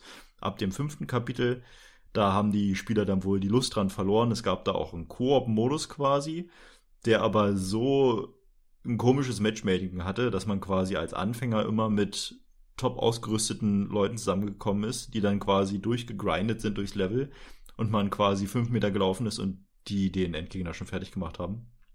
Übertrieben gesagt. Und das Ganze haben sie dann nochmal jetzt für Apple Arcade umgesetzt. Apple Arcade ist ja der Bezahlspieledienst von Apple, ähm, der aber sich zur auf die Fahne gesetzt hat, sage ich jetzt mal so, dass man quasi all diese Spiele, die man sonst so kennt, mit Bezahlmechaniken, was es natürlich damals auch hatte, ähm, integriert ohne diese Bezahlmechanik. Das heißt, man hat wirklich eine, eine begrenzte Menge an Ingame-Währung, mit der man dann halt seine Waffen aufrüsten kann. Und äh, ja, das kann man dann auch in diesem Spiel so machen. Und ich weiß nicht genau, was es daran war, bestimmt eine Mischung aus all dem, aber es hat mir wirklich unheimlich Spaß gemacht, so dieses typische Castlevania, diesen, diesen Spielstil und diese Musik, das Erlebnis davon in so kleinen alltagstauglichen Häppchen, sage ich jetzt mal so, serviert zu bekommen. Und dann auch mit einer, mit einer Story, die, naja, also die gewinnt jetzt natürlich keinen Oscar oder so, die ist jetzt auch nicht besonders gut geschrieben, aber sie bringt halt gerade Fans der alten Spiele immer so, ach guck mal, der ist auch dabei. Ja, und das sind einfach so schöne Momente, das macht durchaus Spaß und das ist ja quasi, wenn man jetzt ein Apple-Gerät hat, kann man Apple Arcade ja auch einen Monat gratis benutzen. Das habe ich wahrscheinlich schon bei so vielen Spielen gesagt, dass einfach niemand mehr diesen Gratis-Monat hat.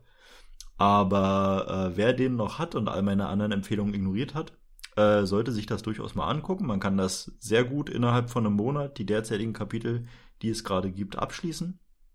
Und ähm, ja, von daher hat das wundervoll gepasst, dass du die ganzen alten Spiele gespielt hast und ich das neue Spiel gespielt habe, was die alten alle zusammenbringt. Teaser für den Castlevania Podcast. Yes. Wie viel äh, wohlige Klänge und äh, Einsammelklingeleien haben denn dein Wohlfühl, Martin, ich in Castlevania Chroma of Souls äh, hervorgebracht? Äh, ich glaube, ich würde dem, dem, dem Sound des Spiels, wenn ich jetzt Voice of Cards und Octopath fünf von fünf Klingelbeuteln gebe, würde ich dem Spiel vier von fünf Klingelbeuteln geben. Wow. Neues Wertungssystem.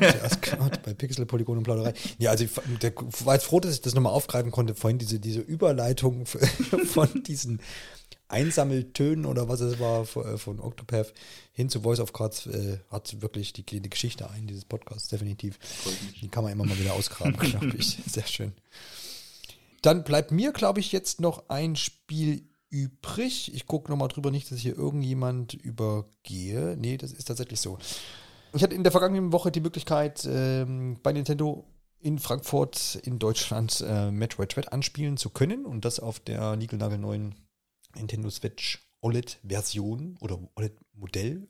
Diese, dieser Name hat sich immer noch nicht eingeprägt, wie es offiziell heißt. Meinst auf der offiziellen Nintendo Switch Metroid Dread Edition, die sie komischerweise OLED genannt haben?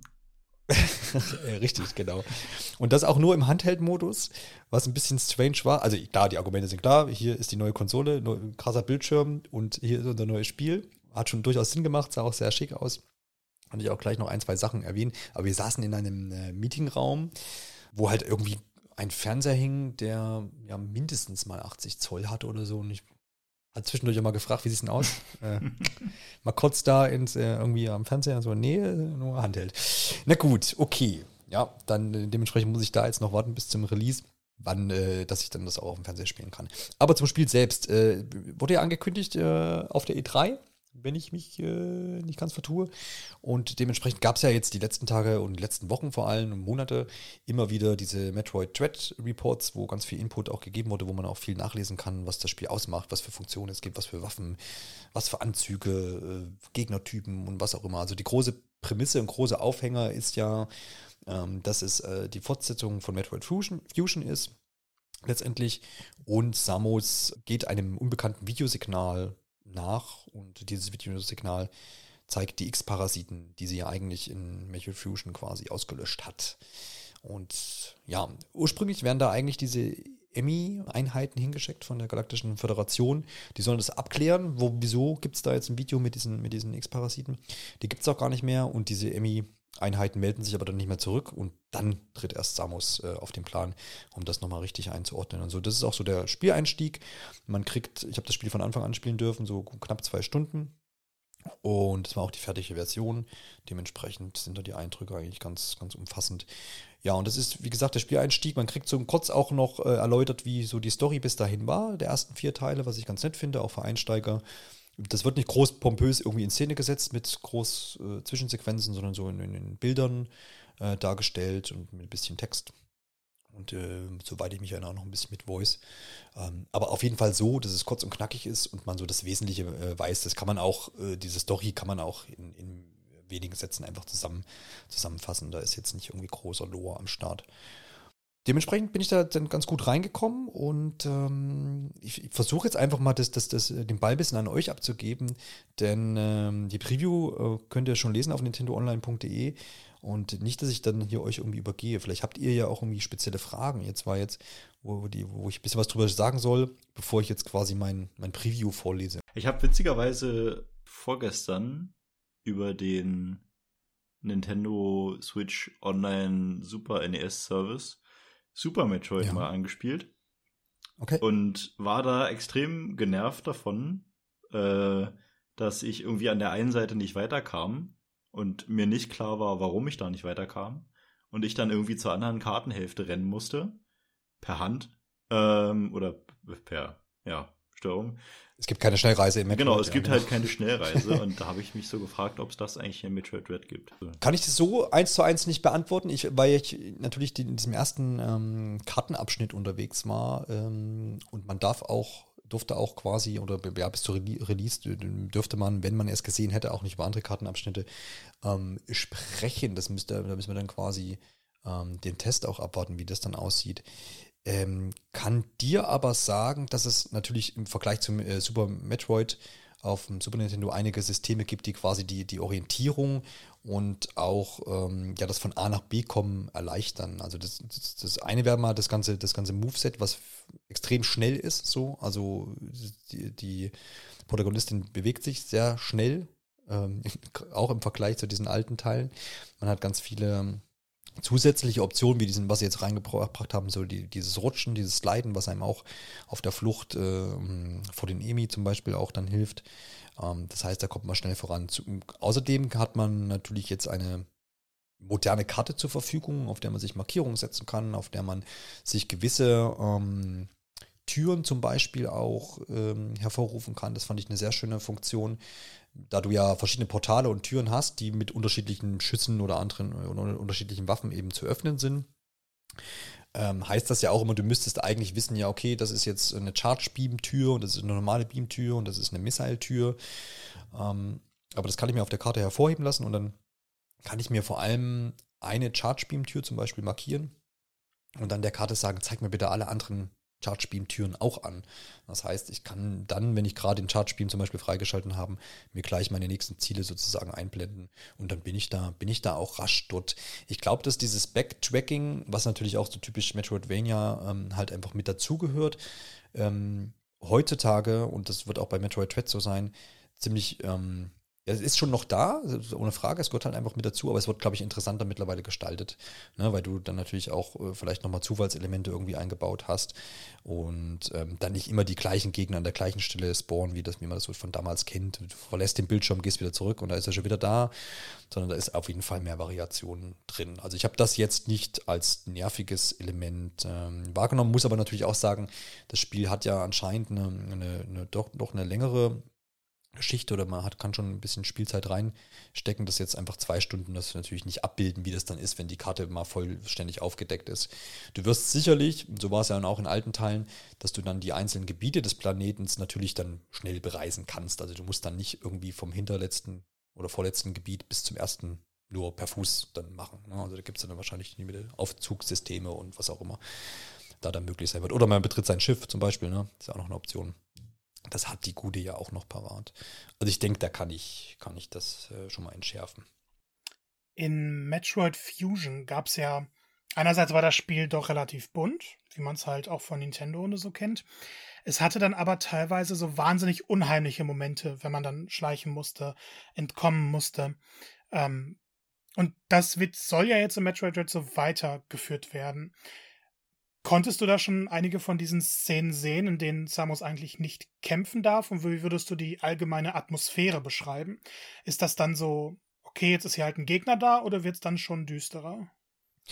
Also insgesamt ist da, glaube ich, schon der Name Twets, könnte man so mit Furcht übersetzen, schon auf jeden Fall Programm. Das ist äh, eigentlich von Anfang an so eine bedrückende Stimmung. Also man hat natürlich wieder diesen Faktor, man ist allein jetzt irgendwie auf diesem großen Planeten und man weiß nicht so richtig, was los ist. Warum wenden sich eigentlich jetzt die ja, äh, freundlich gesinnten Emi gegen einen? Man hat als einzige Kontakt, äh, Kontaktperson diesen Adam, der ja eigentlich auch schon tot ist, ist einfach irgendwie noch eine, eine Reinkarnation dessen, weiß nicht genau, wie das, wie das dann zusammenhängt.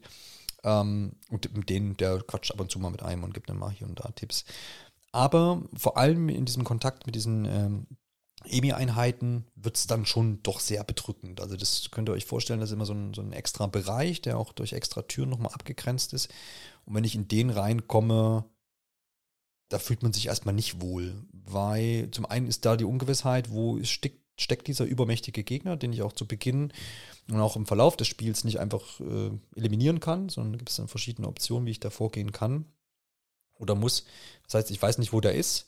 Äh, es wird auch durch, durch, durch so einen ganz fiepsigen Ton, der nicht zu unangenehm ist, aber gerade genau richtig, dass man so dieses ja, Gefühl hat, ja, wo ist der Typ jetzt?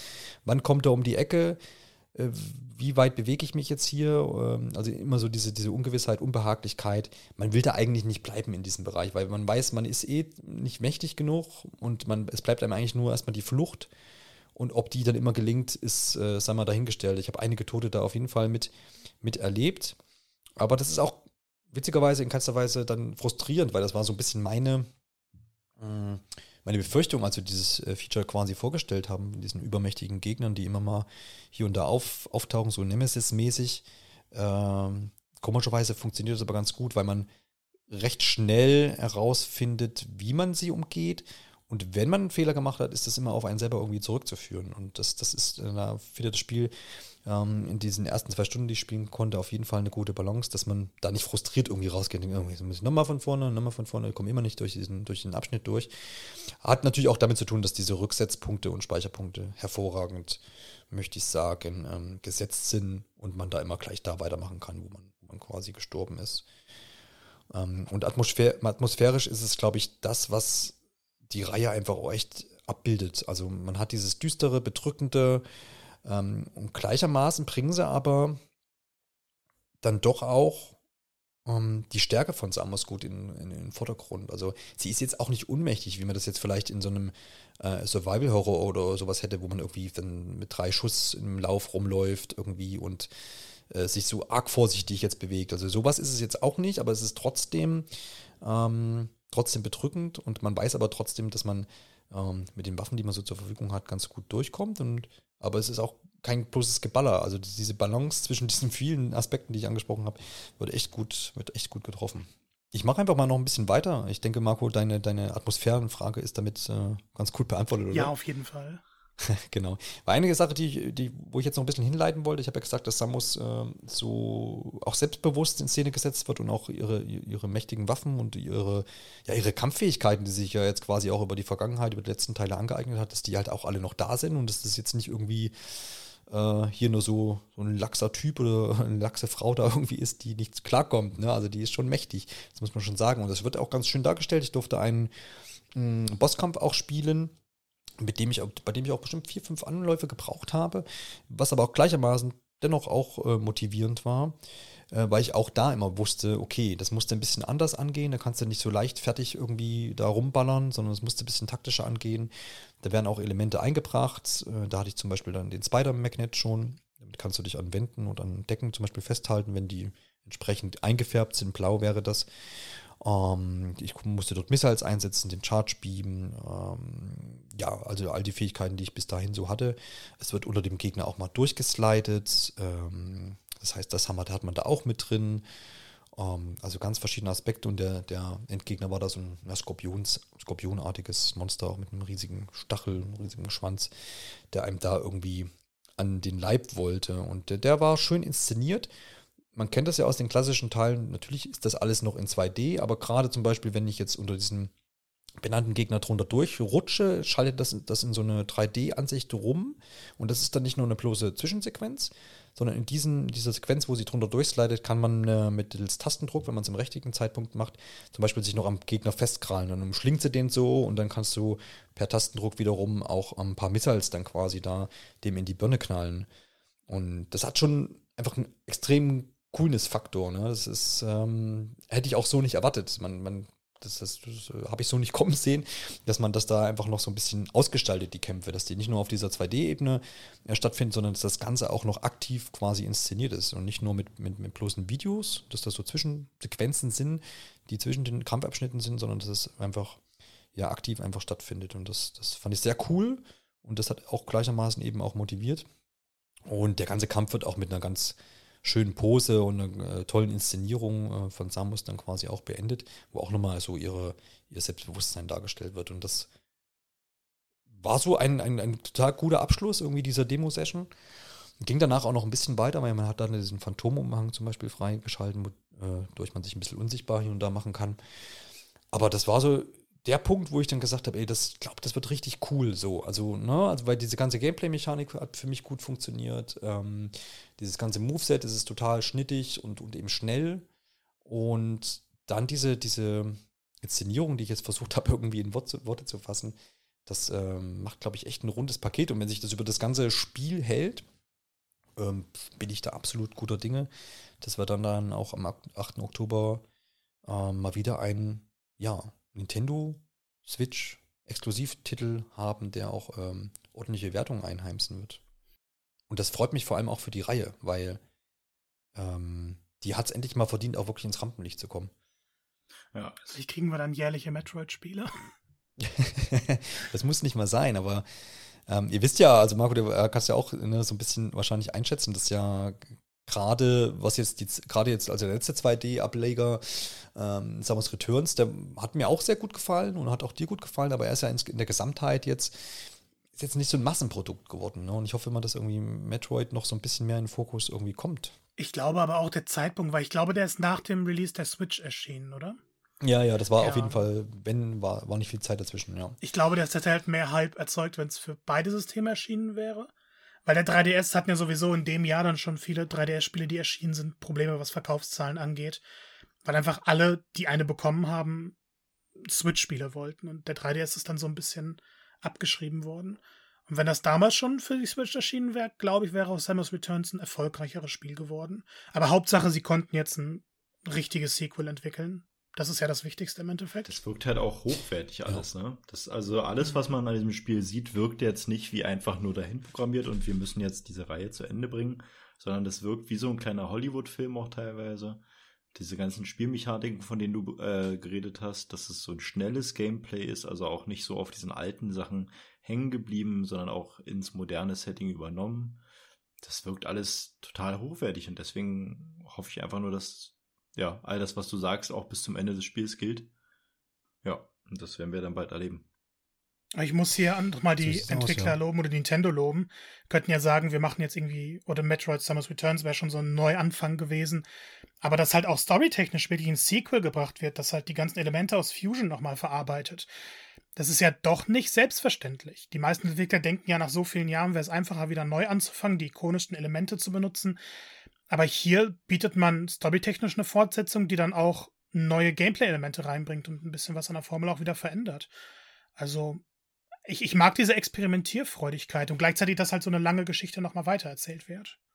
Ja, ich glaube auch, dass es, also den Ansatz, den ich jetzt spielen konnte, dass es schaffen werden, halt ähm, auch, wie man immer so salopp sagt, und es klingt vielleicht ein bisschen abgedroschen, aber dass wirklich auch äh, alte Fans der Reihe und auch gleichermaßen neue versuchen, hier irgendwie ins Boot zu kriegen und dass das auch ganz gut klappen wird, so, weil das ist so ein bisschen mein Gefühl, ähm, weil auch das Spiel relativ zackig so anfängt. Also das ist jetzt echt nicht leicht. Ich bin jetzt natürlich auch kein, kein Profispieler irgendwie und vielleicht bin ich mit meinen fünf, sechs äh, Versuchen bei diesem Endgegner ähm, vielleicht lacht der eine oder andere der im Nachhinein, der sagt, der Johannes hat fünf Versuche gebraucht, habe ich beim ersten Mal geschafft. Kann sein, aber es ist auf jeden Fall nicht so, dass du da von Anfang an irgendwie durchflitzt und so einfach nur hier mal, hier mal ein Schuss, da mal ein Schuss und dann passt das schon, sondern es ist schon, äh, hat einen gewissen Anspruch und das ist ja auch erst der Start des Spiels gewesen. Das heißt, es wird sich da schon auch noch, auch noch fortsetzen und äh, da muss man ein bisschen was auf dem Kerbholz wahrscheinlich haben hinten raus, würde ich mal jetzt so wahr sagen.